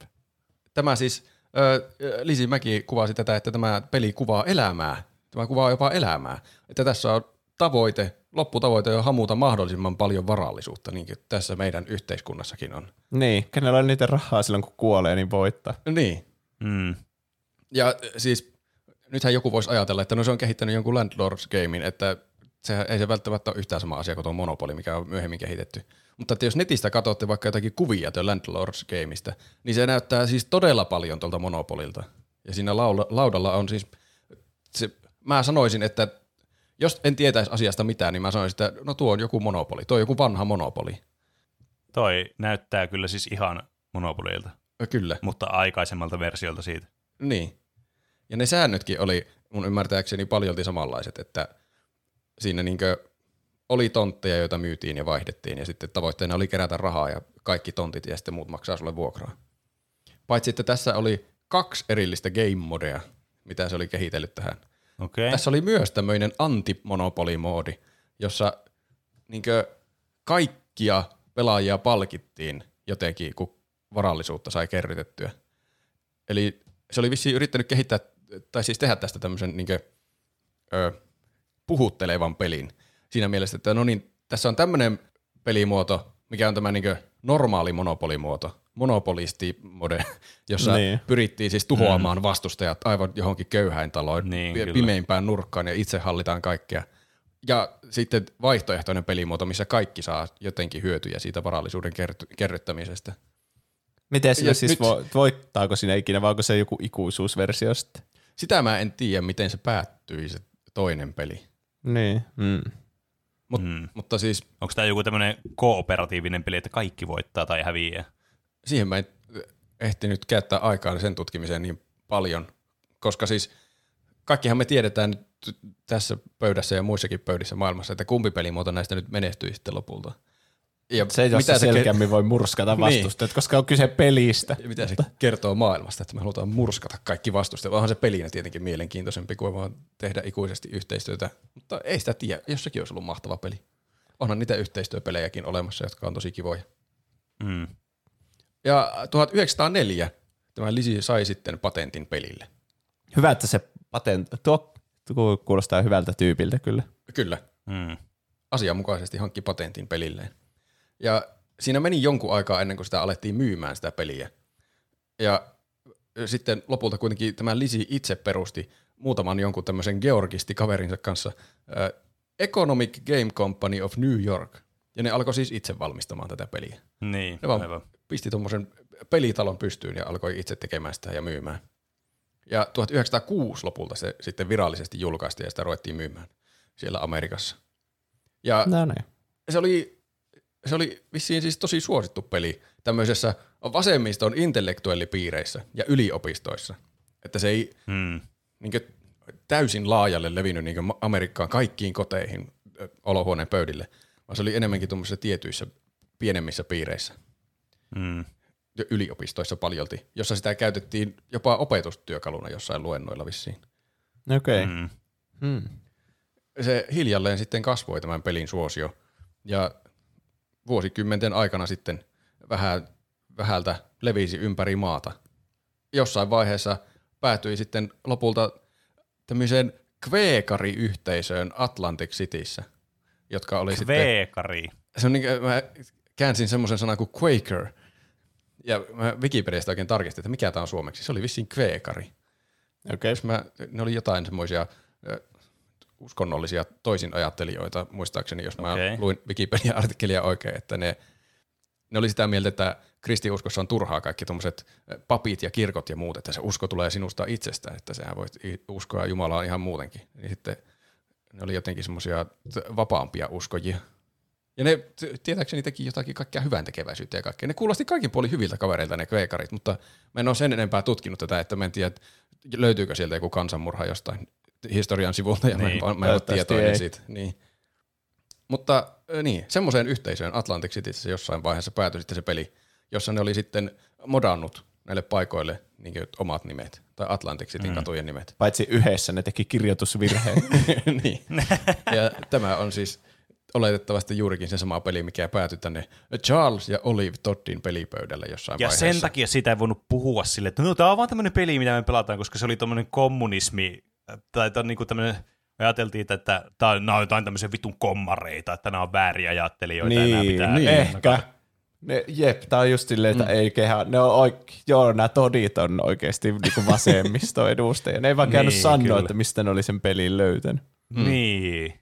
Ja se on myös vaikea sanoa, että minkälainen rikkinäinen puhelin siinä on mennyt siinä pelin jakelussa, että tuleeko se välttämättä se pelin perimmäinen idea kaikille selväksi, että tässä yritetään kritisoida kapitalismia, eikä että no niin, mm-hmm. kaikista meistä tulee mahtavia monopolisteja. Mä, Niin. siis jos sitä peliä miettii yli kaksi sekuntia, niin kyllähän se kritisoi ihan selvästi Niin, siitä, kyllä, että monopolit kyllä. on perseestä vielä tänä päivänäkin. Niinpä. Hmm. Mutta voin iloksenne kertoa, että Lisi ei jäänyt tästä pelistä tyhjin käsin, vaikka tämä okay. nyt. Charles Darrowille menikin jossakin vaiheessa tämä kaikki kunnia. Ö, 1930-luvulla, kun tämä Darrowin keksimä monopoli alkoi nostaa suositaan hurjasti, niin Parker Brothersilla saatiin vihiä, että hetkinen, hetkinen, hetkinen, tähän pelin keksimiseen on osallistunut muitakin kuin tämä meidän kansallissankari Charles Darrow. Ja ne oli vissiin laittanut Darrowin tekemään jonkun lausunnon, että hän on pelin ainoa keksijä. Niin peitelläkseen tätä, että ei täällä muita ole ollut ikinä keksimässä tätä peliä. Ja ne, Okei. Tai ei tämmönen, tää, tämä amer- reilujen amerikkalaisten peli ei voi olla millään tavalla liitoksissa sosialismiin tai kommunismiin. ei tietenkään. No ei ainakaan 30-luvulla. Niin. Ja se olisi tuhonnut myös tämän mahtavan amerikkalaisen innovaatio bootstraps-idean, mikä tuosta Niin, Darrowista oli kyllä. rakentunut. Ja ne kävi sitten salakähmäisesti ostelemaan muiden oikeudet äkkiä pois täältä. Että siellä oli muutkin ilmeisesti tuohon aikaan kehitellyt tai sen lisin jälkeen kehitellyt jotakin vähän samantapaisia pelejä, joita ne oli sitten, en ole varma oliko patentoinut vai ei, mutta jotakin oikeuksia ne oli ostellut Niin. muista vähän saman tyylisestä finanssipeleistä. Joo. Ja muun muassa tämän Lisid-version myös. Että Ne omisti oikeudet siihen jo valmiiksi. ei, ei kun Lisi omisti oikeudet, niin Parker Brothers tuli ovelle kolkuttelemaan, että hei, me, tuo on aika hyvä peli tuo sun peli, että pitäisikö meillä, me voitaisiin alkaa jakelemaan tuota sun peliä, että me voidaan ostaa nämä oikeudet tähän peliin. Ja Lisi oli siis oikein haltioissa, että jes, vihdoin tämä saa tuulta alleen tämä mun peliprojekti. Ja mm. se, ne oli ostanut siltä tämän Landlords Gamein ja kahden, kaksi muuta peli-ideaa. Nyt ja, tulee ja se maksanut sille, dramaattinen kaksi tonnia ja i- kert- kenttäsumman. ne oli maksanut sille 500 dollaria. Ja mä en tiedä, tässä on jotenkin peli. yhteensä vissiin. Tuo. Tää, mutta tässä täytyy, tässä täytyy myös pistää vähän perspektiiviin tätä inflaatiota. Kyllä, toki. aika oli toinen, niin mä en tiedä minkälainen summa se olisi tänä päivänä. Se ei saa edes pleikka Mi- mi- viitosta tuolla rahalla. Tiedätkö milloin tuo oli tapahtunut tämä transaction suurin piirtein? Se oli siinä jossain 1930-luvun varmaan puolivälin tienoilla, kun oli ostanut siltä Darrowilta oikeudet ja sitten ne alkoi selvittelemään, että hetkinen, täällä on muitakin ollut, että muutkin ihmiset on osallistunut tähän pelin kehitykseen jossakin vaiheessa historiaa. Okei. Tässä mitään mä löysin jonkun todella nopean googlauksen, että tuolloin noin, noin 100 dollaria olisi niin kuin vastaisi myyn tai ostovoimaltaan 2,2 tuhatta dollaria nykypäivänä. No ei No silti ei, sekään, sekään ei ole kyllä paljon. Ei, se Helvet. joku kymppitonni sai tosta. Me luotettiin sun Florence Buck. Buck. Buck, pitää se. Mikä se sukunimi olikaan? Mä en tiedä sanotaanko se oikeasti piu, niin kuin ampuisit jollain laseraseella. Sitä suurempi pysyy palkata se tähän näyttelijäksi, koska sen nimi on paljon hauskempi sanoa. Mä sanoin sitä vaan piu. nyt. Mutta tämä siis Lisi oli aluksi tosi iloinen, että no niin, nyt mä saan tämän pelin maailmalle. Kun tämmöinen arvata, mitä tässä jättikorporaatio alkaa levittämään tätä peliä. Ne ei tainnut levittää tätä peliä. E, Joo, oot oikealla jäljellä. Pian valkeni sitten Lisillekin todellisuus ja et, et ilo väistyi tämmöisen niin raivokkaan ulosannin tilalta. Et, et ensinnäkin, nyt jos mekin tässä ajateltiin, että 500 dollaria on aika vähän tämmöisestä. Mm-hmm. Plus siihen sopimukseen ei vissiin kuulu minkäänlaisia rojalteja, niin kuin siihen Darrowin sopimukseen oli kuulunut. Eli se, ei, se ei saanut niiden pelien myynnistä mitään. Ja t- t- siis jotakin spekulointia oli, että se on varmaan jäänyt miinukselle koko tästä pelin kehityksestä, niin kuin kulut huomioiden siitä, mitä se on itse käyttänyt siihen pelin kehittämiseen. Mutta Pew ei ole rahan perässä. Se haluaa vaan se oma sanomansa ja georgismin. Niin. Niinpä. Joten suurempana miinuksena tässä varmaan, että eihän ne Parker Brothers tietenkään sitä Lisin peliä alkanut myymään, vaan sitä samaa vanhaa monopolia, mikä Niin. se Darrow oli niille kau- kaupannut. Tai sitä uudempaa. Sehän oli 30 niin, vuotta uudempi Kyllä, peli. sitä samaa uutta monopolia. Niin. Eikä siis tietenkään minkäänlaista mainintaa tämän Lisi Mäkin osallisuudesta pelin kehityksessä. Mihinkään papereihin tai minnekään laitettu.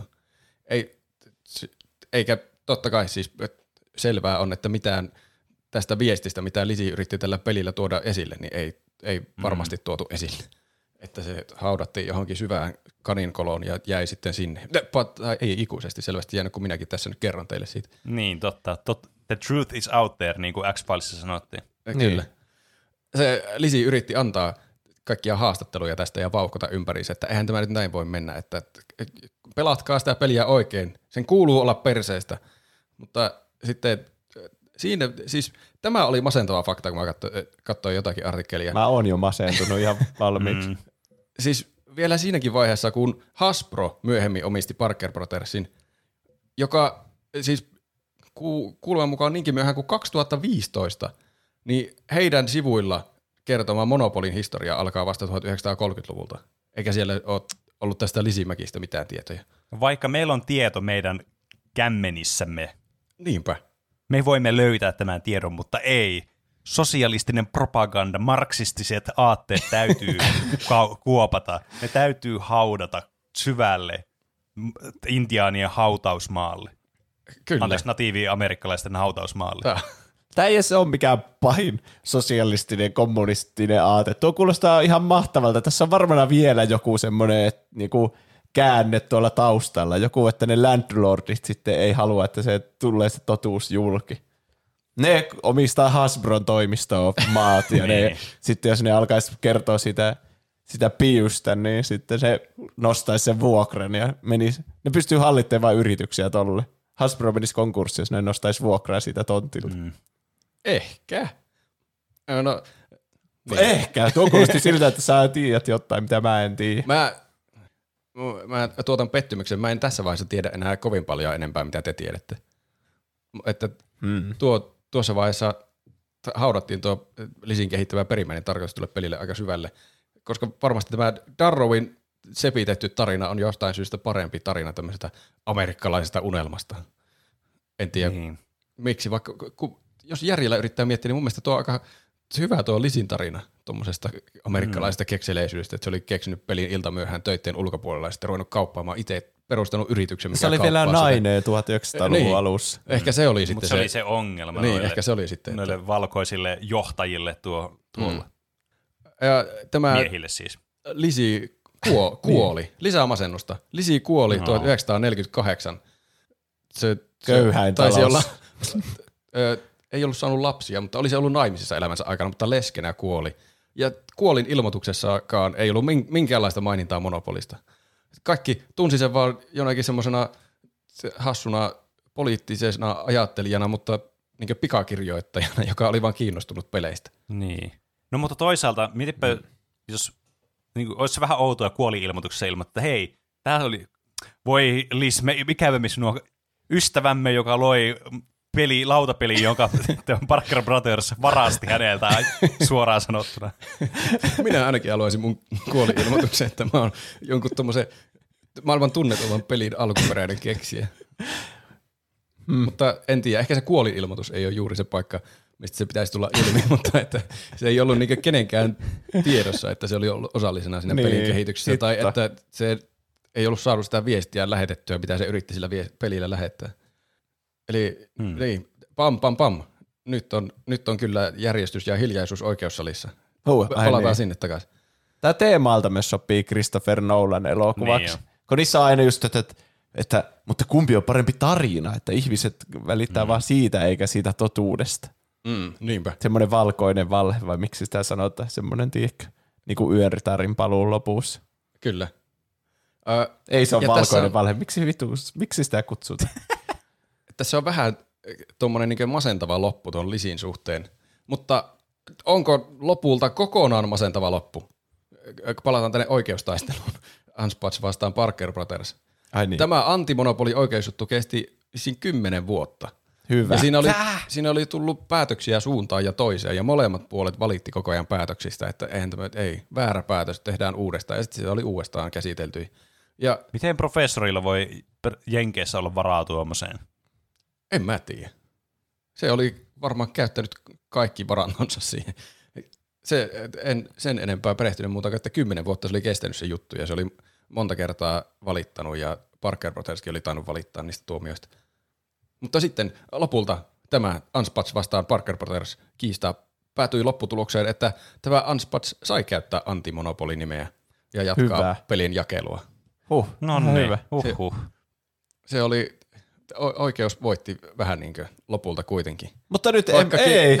Vaik- Hetkinen. vaikkakin, vaikkakin kukaan ei vieläkään tiedä varmasti tarpeeksi tuosta Lisi Mäkistä, joka on alun perin niin. kehittänyt sen. Jep, siis tavallaan Mä ehtin jo, ei sillä Anspatsilla ole enää mitään merkitystä, se alkaa ärsyttää enemmän se, sen piun kohtalo. Voi joku. Niin, Mutta se Unspats mm. kuitenkin tuossa oikeusjutussa yritti tuoda sitä esille, niin kuin, että tämä on paljon suurempi vyyhti tuolla taustalla kuin mitä Parker Brothers yrittää antaa ymmärtää.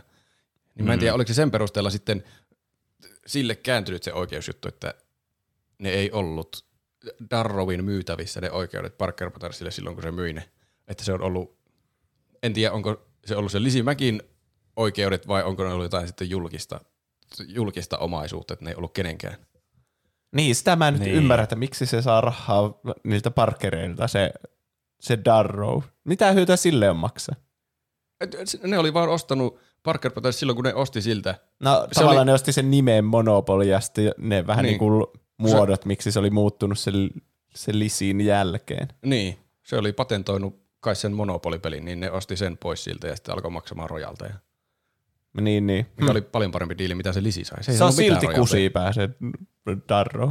Kyllä se vaikuttaa. Tässä on vaikea tietää, kuka on pahis tässä tarinassa, mutta ainakin tuntuu siltä, että Lisi ei ole pahis.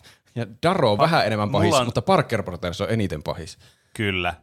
Korporaatio on aina se pahis. Kapitalismi on syövyttänyt meidän aivot ja meidän kyvy ajatella.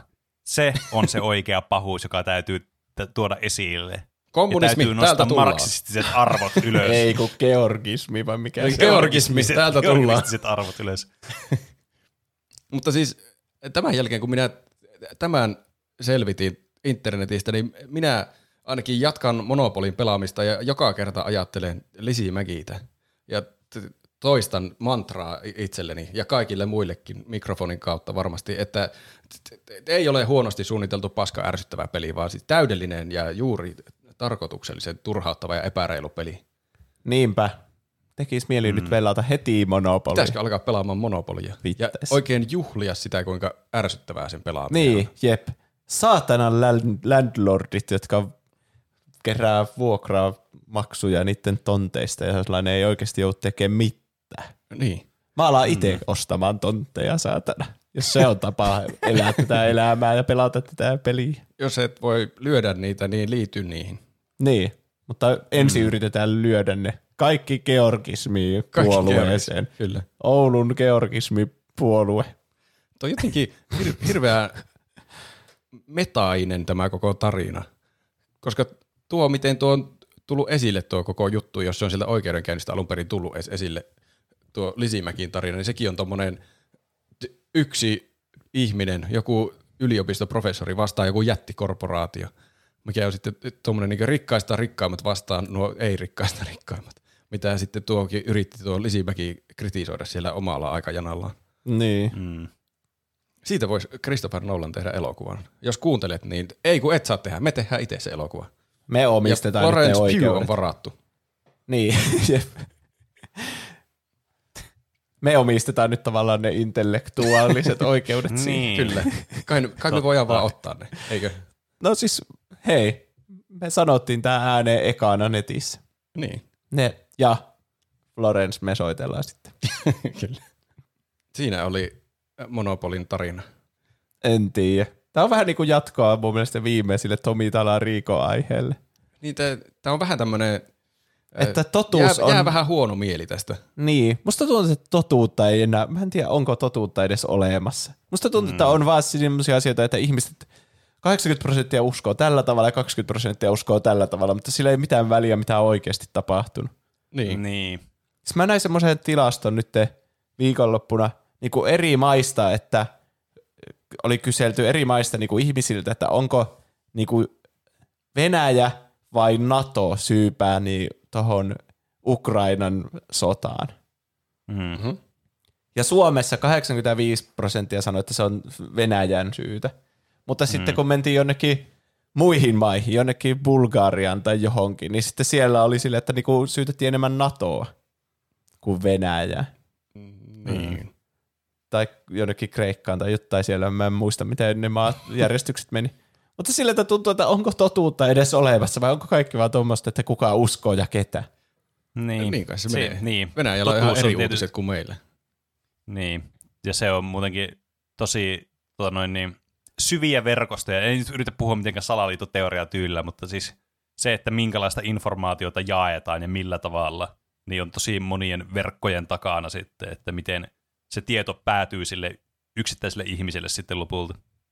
Mutta sä teet niin, hyvän siinä on työn. monta, mon, siinä on, niin, siinä on monta pa- paikkaa, missä voi mennä pieleen. Niin. Mutta nyt me ollaan alkulähteellä toivottavasti, Niinpä, ettei me anneta kredittiä nyt jollekin, joka on vaan pöllinyt sen taas. Ehkä joltakin. Lisimäki pöllisi joltakin. Niin, mutta, 1800-luvulla kehitettiin oikeasti alun perin. mutta toivon, että nyt me ollaan totuuden puolella ja levitetään sitä. Niin, toivottavasti me nyt, niin, totta. Toivottavasti tästä nyt joku ihminen sai tietoon, että ah, Monopoli onkin Lisimäki-ihmisen kehittämä peli. Tuommoisena niin yhteiskuntakritiikkinen. Mm. Se olisikin hyvä. Sitten tekin voitte siellä kotona pelata sitä kaikkien kanssa ja valistaa kanssa pelaajia, että tiesittekö muuten, mistä tämä peli on saanut alkunsa? Mm, Niin. Totta. Jos ne sanoo, että se oli se Charles Darrow, niin lyökää vaan turpaan. Ei se, Jep. Niinpä. olette väärässä. Älkää uskoko Hasbro nettisivuja. Kyllä, uskokaa. Älkää. Tupla hyppyä. Niin. Uusi jakso joka tiistai. Mitä te olette tehnyt? Mitä on Juuso tehnyt? Mulla on ollut kiireinen viikko kaikenlaisissa erilaisissa juhlissa, missä mä oon joutunut käymään. Voi ei. Mä oon vaan raahattu juhlista toiseen koko viikko, mutta musiikin saralla se, meillä oli niinku firmaan 20-vuotisjuhlat, ja siellä oli kansainvälinen porukka. Siellä oli niinku Australiasta ja Jenkeistä ja Euroopasta kaikkialta porukka. Mm. Ketkä kaksi suomalaista artistia oli valittu esiintymään tommoseen tapahtumaan? Ai vitsi, nyt on Jotka edustaa Jotka mahdollisimman Suomea huonot. JVG. Ei. Ähm, Semmoisia, nämä on kansainvälisiä nimiä. ähm, kansainvälisiä nimiä. Mitä Suomen ulkopuolella voi mukaan tietää? Robin. Ei, Toi Rasmus. Ei ole varaa. ei ollut Erasmuskaan. Darude. Darude oli, kyllä. Yes. Oho. Se oli siisti. Ja sitten Michael Monroe Aa. Hanoi Rocksista. Oli aivan. kyllä siisti. Tämä oli, tämä oli tämmöinen, niin kuin, tota noin, niin, mä sanoisin, että tämä oli paljon niin kuin, positiivisempi kuin mitä mä ehkä odotin. Mä ajattelin, että tämä oli aivan hirveitä Niin. vaihtoehtoja, mutta oli semmoiset ihan, niin kuin, Peltonen vai mikä se on? se, semmoiset ihan, ihan kädenlämpöistä paremmat vaihtoehdot. Niin, munkin mm. mielestä. Mutta en mä oikein muuta tämmöinen popkulttuurin mielessä ole ehkä ehtinyt tehdä. Mitä Pene on tehnyt? No, mä oon pelannut muutamia pelejä, muun muassa te, mä pitkästä aikaa kokeilin taas Apex Legendsia. Mä sitä joskus pelasin silleen niin kuin, no, sille suuni, suurin piirtein aktiivisesti. Ei nyt sille ihan hirveästi, jos pitää verrata niin kuin muihin aktiivisiin peleihin, mitä mä oon pelannut. Mutta kuitenkin sille, että mä pelasin sitä. Ja se oli kyllä mukavaa pitkästä aikaa. Että toki huomaa, että on aivan käsi siinä verrattuna vaikka Fortnite, jossa mä oon semmoinen turbogamer, niin kuin galaktinen peliimperiumin niin kuin suurin tähti, mutta siinä pelissä niin vähän kyllä huomasi, että oli kyllä taidot ruostunut. Sitten toisena tietysti niin Baldur's Gate 3 on kaapannut mukaansa. Sitä on tullut pelattua. Nyt on päässyt jopa Act 2 asti siinä pelissä, että pääsee vähän eteenpäinkin tarinassa. Ja enpä mi- mitään muuta tälleen niin kuin mediasaralta. Ehkä yksi semmoinen, mitä mä haluaisin. Nyt mä kerjään teiltä kuuntelijoilta. Jos teillä on joilla, jollakin on pääsy Blue Sky Sosiaali, joka on tämä Twitterin perustajan social, uusi tämmöinen sosiaalinen media-platformi, joka on beta-vaiheessa, niin jos teillä on niitä invite-koodeja, niin laittakaa mulle Discordissa viestiä. Mä, mä haluan sellaisen. Kiitos. Öö, mitä Roope on tehnyt? Mitäköhän- mä haluaisin kuuntelijoilta? Ö, mä oon katsonut elokuvan No, nimeltä Lightyear. Se on Aa, ollut mulla joo. ihan hirveän pitkään. Mä silloin puhuin, kun se oli jo tulossa, että oh, tuo pitää katsoa, tuosta mä oon erittäin innoissani. Ja sitten mä en vaan ikinä kattonut sitä. Niin nyt mä oon kattonut sen. mäkin katsoin sen silloin jossain vaiheessa. No, se, oli ihan hyvä. Munkin mielestä Kyllä se oli ihan hyvä. Ei se ei, ollut, ei ollut mikään, mikään tajunnan mutta siis ihan hyvä. Niin, ei se ollut pyhäin häväistys.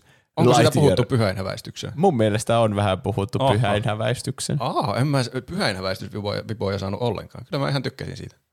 Niin, ihan on hyvä ok. Kyllä. Mutta semmoinen ei hyvä OK, tai tuli huonosti, huonosti alustettu, todella hyvä OK, justiin sinne toiseen suuntaan, mahtava hyvä OK. pelasin semmoisen pelin, mitä mä oon pitkään halunnut pelata. Mulla on asennettuna ollut koneellakin se jo vaikka kuinka monta viikkoa, mutta mä en ole saanut pelattua sitä. Se on hyvin lyhyt peli, niin kuin nimestäkin voit päätellä. A Short Hike. Semmoinen Aa. lyhyt patikointi suomeksi. Ei- Eikö se ole se, missä pelataan sillä söpöillä linnulla ja sitten mennään semmoisen ylösvuorelle ja tullaan pois sieltä? Kyllä. Se, siinä ollaan semmoinen lintu, sen nimi taisi olla Claire. Sitten sulla on puhelin ja siinä ei ole signaalia, mutta vuoren päällä on signaali, niin sä, sun, sun täytyy patikoida vuoren päälle. Ja sitten saat sillä eh, ehkä signaalin puhelimeen. Mutta se ei ole se ehkä, se, se on se tavoite siinä pelissä, mutta siinä pelissä sitten eksyy tekemään kaikkea muuta. Se on se koko mm. paikka täynnä kaikkia hahmoja ja paikkoja, mitä siellä voi tutkia. Siellä mm. monta semmoista pienempää tarinaa. Saat autettua montaa ihmistä. Se on niinkö wholesomein peli, mitä mä oon pelannut aikoihin. Se Aha, oli mm. mahtava. Ja semmoinen siis ihan muutaman tunnin kokemus, mikä varmasti myy Juusolle tämän ajatuksen. Kuulostaa tosi hyvältä. Mm. Mitä oliko se Game Passissa vai ostitko sä sen? Se oli Game Passissa. Okei. Okay. Se, Okei. sieltä me voidaan ainakin se pelata hyvin vähällä vaivalla. Joo. Sit, sitä mä mietin, että se on myös semmoinen, mitä mä oon kanssa joskus miettinyt, että se olisi ihan hauska. Se näyttää tosi kivalta symppispeliltä, niin tämä varmaan pistää testiin. Sitä se oli kyllä. Se oli, siinä on myös kiva liikkua. Se jotenkin tulee mieleen semmoinen Zelda, semmoinen Breath of the Wild liikkuminen siellä. Vaikka siis ei mitenkään samalla tasolla, mutta tulee mieleen, kun siellä voi vähän niin kuin, ö, siinä koko ajan kehittyy tavallaan mm. ne mekaniikat, miten sä voit liikkua siellä, mutta että voit lennelläkin ympärinsä jossain vaiheessa vähän niin kuin ja mm. kiipeillä paremmin ja paremmin koko ajan. Se oli mm. hauska tutkia sitä saarta. Ainut siinä on, että siinä kamera välillä sekoaa, kun se on sillain vähän niin kuin yläviistosta kuvattu ja sitten se pyörähtää aina sen mukaan, missä puolella sä oot tavallaan sitä saarta. Niin se välillä, Niin. mulla sekoili välillä, että meni vähän su- suunnasta itsekin sekaisin. Mutta se on hyvin pieni Aivan. miinus. Se oli, okay. se oli hauska. Oli aivan siis järkyttävää stressi ja vitutus koko työviikon, niin mä ajattelin, että haluanko mä edes pelata tuota, kun mulla menee se peli pilalle, mutta se melkein toimii jopa parannuslääkkeenä siihen. Se, oli, se oli niin rentouttava peli, että kaikki vitutus katosi. No ei kaikki, mutta suurin osa. Hmm. Tommosia pelejä tarvitaan enemmän. Joo. Mä haluaisin antaa sille paprikan. Haluatko? Haluan. Oi oi. Olen päättänyt antaa paprikan. Tuplahypyn paprika mix. Virallisesti suosittelen paprikan mixin keinoin peliä nimeltä A Short Hike. Se oli kiva. Se oli se on mun mielestä hyvä semmoinen paprikan mix peli, kun se on hyvin lyhyt pelattava. Ja jos mm. moni varmaan on tietoinen, mutta jos joku ei ole tietoinen, niin kannattaa käydä pelaamassa. No sinne meni terveiset verille varmasti. Kyllä. se oli virallinen suostus. Kyllä mä ainakin ihan myyty. Mm. Uh, meillä voi lähettää kysymyksiä, kommentteja, ehdotuksia, meemejä, ihan mitä haluaa meidän lukevan täällä podcastissa. Meidät tavoittaa Instagramista ja Twitteristä nimellä Tupla hyppy. sekä sähköpostiosoitteesta, joka on Podcast at tuplahyppy.fi. monesti meillä on faktankorjauksia tässä, mutta tähän jaksoon ei tullut mitään oikein varten otettavaa korjausta. Mutta muunlaisia viestejä tuli. Odelein laittaa viime jaksossa tosi hyvää pohdintaa peliteollisuudesta. Tämä ei ole korjaus enemmänkin huomio. Monessa kohdassa sanan peli olisi voinut suoraan korvata sanalla elokuva. Käykääpä vaikka testaamassa. Sama luovuuden ja uuden kehittelyn uhraaminen laskelmoidun laiskalla rahan takomisella on aika härskin ilmeistä elokuva-alalla. En todellakaan halua väittää olevan joku korkeamman tietoisuuden omaava leffanero, mutta se 15 kertaa toistuva sama Marvel-juoni samoine aivokuolleinen läppinen on tässä vaiheessa jo vaan niin nähty. Tällä kertaa sidekickinä on ampiainen. Mukana saattaa olla myös multiversumi, ja jos menee pieleen, voi universumin aina rebootata. Siirryn ottamaan patalapuilla uunista ulos höyryävän hot takein. Supersankarileffat on elokuvamaailman Ubisoft Fifoja. Iron Man on Ronaldo ja Captain America on Messi ja Oliver Antman on Antman. Ja brassipelaaja Hulk on Hulk. Haluaisin nauttia niistä ja olla mukana hypeessä, mutta ei vaan enää pysty. Marvel bad, tuplahyppy good. Yes. Kiitos. Sitten yes. tuplahyppy siis virallisesti parempi kuin Marvel, todistettu nyt tässä viestissä. on. Kyllä Mä sanoisin, että toi, niinku, jos mietitään silleen niinku hot takeien ja uunista ottamisen asteikolla, niin toi on ehkä se semmoinen hot take, että sä laitat sinne just uuniin jonkun jutun, että sille ei perkele, ei, mulla unohti jotain, sitten saatat saman tien pois sun paljalla käsillä. Semmoinen, minkä voi ottaa pois ja syödä saman tien. No joo, että kaikki on ihan kyllästyneitä Marvel-leffoihin. Niin on. Ja Mä mä, edes- niin, niin. niin. Siis se, mm, mä haluaisin, että niissä olisi semmoista, kun ni, mä muistan silloin ennen, tai se- siihen niin endgameihän se päättyi se koko oikeastaan niin kuin mikä kiinnostus oli. Niin. Niin mm. tavallaan toivois, että saisi sitä samaa semmoista, että ne olisi semmoinen, että ne jaksaisi innostaa, mutta ei, ne on vaan sitä samaa koko ajan. Ei siinä niin kuin pääse oikeasti mihinkään. Se oli kiva nostalgiavyöry siinä, se Spider-Man-elokuva, se mikä, mm. Mikä home olikaan niistä homeista. Sekin oli vähän semmoinen yksittäinen, mikä sitten kiinnosti, että ei ole semmoista kyllä systemaattista niin. Kiinnostusta herännyt enää Endgamein jälkeen. Ei. No, mutta siinäkin näkyy vähän semmoinen semmoinen kyyninen puoli kanssa, että Haa, muistatko ne Sam Niin. Raimin Spider-Man-leffat, muistatko? Mm. Tässä on niitä samoja, että vähän niin kuin näkyy tosi selvästi se kierrätys sitten siinä. Niin. Sitten Ekiho laittaa, hei, tuli tässä Hogwarts Legacy pelatessa mieleen, että voisitteko joskus puhua AIsta ja sen mahdollisuuksista sekä vaaroista, esimerkiksi miten AIta voisi käyttää peleissä. Tuli vaan mieleen, miten ehkä muutamien vuosien päästä pystytään peleissä tekoälyn avulla laittamaan NPC sanomaan ääninäyttelijän äänellä pelaajan itsensä valitsema hahmon nimi. Mm. Mm. Toi on semmoinen aihe, mistä mulla on kyllä tosi vahvoja mielipiteitä, mutta ne on semmoisia, että ne on niin, niin positiivisia kuin negatiivisiakin. Et siinä on selkeitä hyviä puolia, mutta selkeitä puolia, mistä mä oon sitä mieltä, että tämä ei johda mihinkään positiiviseen lopputulokseen.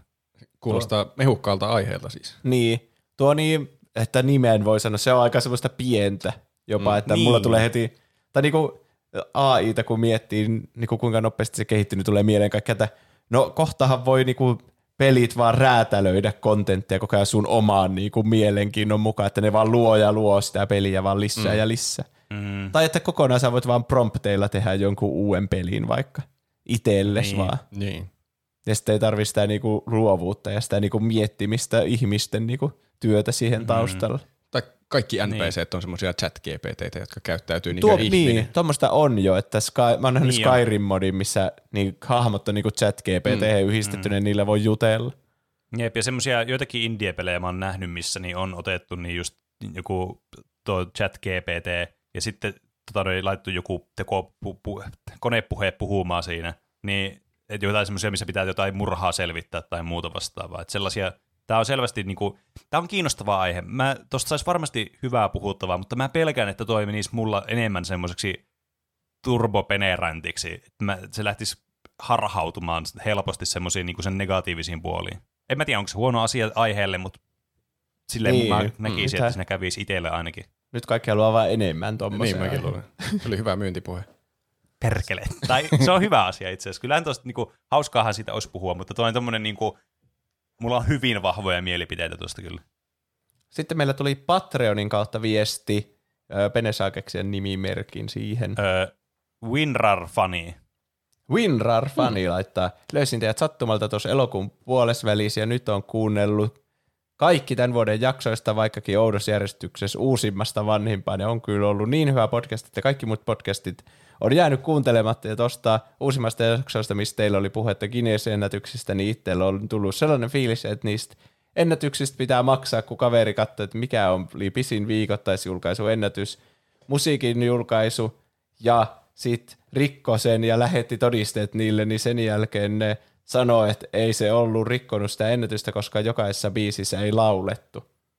Mut teillä on kyllä kova podcast ja sitten tuli katsottua toi perhosefekti sen jälkeen, kun olin kuunnellut sen podcastiin, koska mielenkiinto innostui, että ei se nyt voi olla niin paska kuin te sanoitte, mutta olihan se. Sori näin pitkästä viestistä. Itse on pelaamassa tällä hetkellä Xenobladea Switchillä. Olisi kiva kuulla aihetta siitä. Hmm. Kiitos Kiitos. viestistä. Siinä oli pisin lause, mitä mä oon ikinä kuullut. Tuosta must, niin, Kinesistä ja siitä, että sen kaverille. Mutta aika siisti. Aika mielenkiintoinen kyllä. Joo. Aika siistiä, että niinku itse yrittää rikkoa Kineesen ennätyksen ja sitten Niin. lähettää. Mm. Sitten Ehkä se ei ole niin helppoa. koska ei maksettu rahaa. Niin. Niinpä.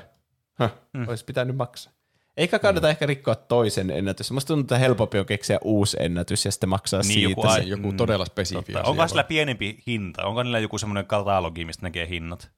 Musta tuntuu, että niinku, mitä mä sitä edellistä aihetta varten tutkin, niin että ei ty- tyyli pysty edes vaan rikkoa toiseen ennätystä. Että, kun ne vaan, Se on jo niinku, miten, siitä. miten Tomi Talarikollekin kävi, niin ne vaan muokkas sitä sen ennätystä, minkä se oli jo saanut, mm. eikä niinku kumoonnut sitä ja antanut toiselle. Wow. Ennätykset on kyllä siis täysin turhia, jos niitä ei voi rikkoa. Tuo Niin järjettömin konsepti, mitä on olemassa. Jep. Ja sitten Eino Paha laittaa VSG tuplajuontajat, teidän podcast on tosi hyvä, te asutte mun korvissa rent free, mutta älkää sanoko Kentse tai Zoomereksi, se kuulostaa niin tyhmältä. On God for real, for real, mutta ootte Goat podcast, kaksi liekki emojia. Kiitos. no cap. Kiitos. No cap. Oho. Että nyt, joo, viestit on ollut tällä viikolla ihan liekeissä kyllä ainakin. Lit. Ai, Onko lit kiitos. edes enää nykyään moderni sana? Se on varmaan, ihan mä veikkaan, että ihan vitun kringeä oikeasti. Niin varma, varmasti. Älä on. sano lit meidän podcast. no. Me ollaan niin noloja, voi hit. Mutta arvatkaa, ketkä ei ole noloa. noloja. Meidän Patreon-tukijat, No ne ei kyllä ole. ne, tuota, meillä voi laittaa eurosta ylöspäin rahaa, tämän tukkeemiksen meidän podcastia. Jos laittaa euro, eurosta, euron tai enemmän, niin saa siis, kai, tai eurolla saa niinku kaiken sisällön, mitä siellä on. Me tehdään joka viikko joku vartin kestävä semmoinen pre-show, jossa me puhutaan vaikka mistä. Mm, Öö, kyllä. Mistä me puhuttiin Ines Ankaan vai? Ines Anka ulkonäöstä. Siellä on sellainen jänne kilpailu, kun Roope joutuu miettimään, että onko Ines Ankalla housuja vai ei. Mm, Jos tämä ei myy teille näitä pre-showta, niin ei mikään. kyllä. Niin ja sitten voi tehdä sille, että menee sinne, maksaa se euro sinne, ja sitten siellä on ne kaikki vanhat pre-showt, ihan hirveänä kuunneltavaa tuplahyppyä. Mm. Mm, Paljon on sisältöä. Niin. Kyllä. Siinä saa ahkerasti kuunnella, että kuukaudessa ehtii kaikki sieltä kuunnella. Niin. niin, kannattaa jäädä jopa pitemmäksi aikaa. Niinpä. Tai maksaa suoraan vaikka 10 euroa ja alkaa tuottajaksi. Mm. Mm. Tuottajat nimittäin saa erityiskiitoksen joka jakson lopussa. Ja tällä kertaa meidän tuottajina on täällä olen tämän podcastin tuottaja ja tulin tekemään laadusta tarkastusta. Hienolta näyttää ja kuulostaakin ihan hyvältä. niin, hyvä. Katsokaa Stargate. Mr. Arctic 197. Suuri pieru. Huldanen. Hissin juuttunut, tuplahypyn rahoissa uiva ja naamavaippaa käyttävä jumalasta seuraava Mr. Ukko. Suuri, suurempi, Saimaan norppa. Kas. 6V kusimuna. Helena, nahkasikari, enemi Maaria, Styrre, Moussi, Tumppitsone, Larso, massiivinen pökäle, Keetor, laita puolen kulli, laita puolen kulli. Miksi te käytätte noita kulleja täällä nimimerkeissä noin paljon? Emi Barbie, Peruna Kiisseli, Siellä. Siellä. rahalähetykset Nudelle selvitetty. Lopputuloksena Roope ja Juusto ovat hävyttömiä pervoja. Pene ei osallisena. Tutkinta päättynyt. Yllättävä lopputulos, mutta hyväksytään. Yllättävää, että Pene ei ollut yksi pervoista. Niin, mä, en, mä en kommentoi tätä lausuntoa enää enempää. You've been dire nerd. Nude 22. Whisky ja piipari. Kiitos. Paljon kiitoksia. Kiitos kaikille. Siinä oli paljon hyviä, hyviä Tuottajille. tuottajia. Jep. Semmoinen olisi haastavaa peli, että laskekaa montako noita on, kun on nimet on noin tommosia vaikeita, että ei tiedä, mistä se vaihtuu aina välttämättä. Tuo voisi olla kaikki yhtä nimeä. Niin. Ehkä ne on, ehkä ne ei ole. Mutta kiitos paljon kaikille Patreon, Kiitos. kiitos. Patreon-tukijoille. Me, jos haluaa meitä tukea ilman rahaa, niin sitten voi antaa hyviä arvosteluja iTunesissa, Spotifyssa tai missä ikinä kuunteleekaan podcastia. Tai suosittelemalla kaverille. Se on tosi Kyllä. hyödyllistä meille. Näin on. Varsinkin tällä viikolla oli tosi mielenkiintoisia molemmat ja aiheet. Hmm. Hmm. Kyllä, me opittiin tänään paljon. Me opittiin kyllä. Niin, helppo lähteä mukaan tähän jaksoon, vaikka se alussa olikin semmoista höröttämistä se ensimmäiset kaksi minuuttia. niin, Mutta kyllä se siitä löytyy sitten se asiallinen sisältö. mm. Tai sitten voi käyttää tuplahyppy oheistuotteita, tämä löytyy osoitteesta tuplahyppy.fi kautta kauppa. Kyllä Mutta joka tapauksessa kiitos kaikille, jotka kuuntelitte ja laitoitte Kiitos, kiitos. viestejä ja Kiitos, kiitos. Teette noita asioita, joilla meitä voi auttaa, suosittelette ja muuta. Joten kiitos. palataanko sitten aiheeseen ensi viikolla? Näin. Tehdään näin. Nähdään ensi viikolla ja Näin nähdään. muistakaa liittyä Oulun Georgistin nuoret, mikä se olikaan, puolueeseen. Hei hei! Heippa!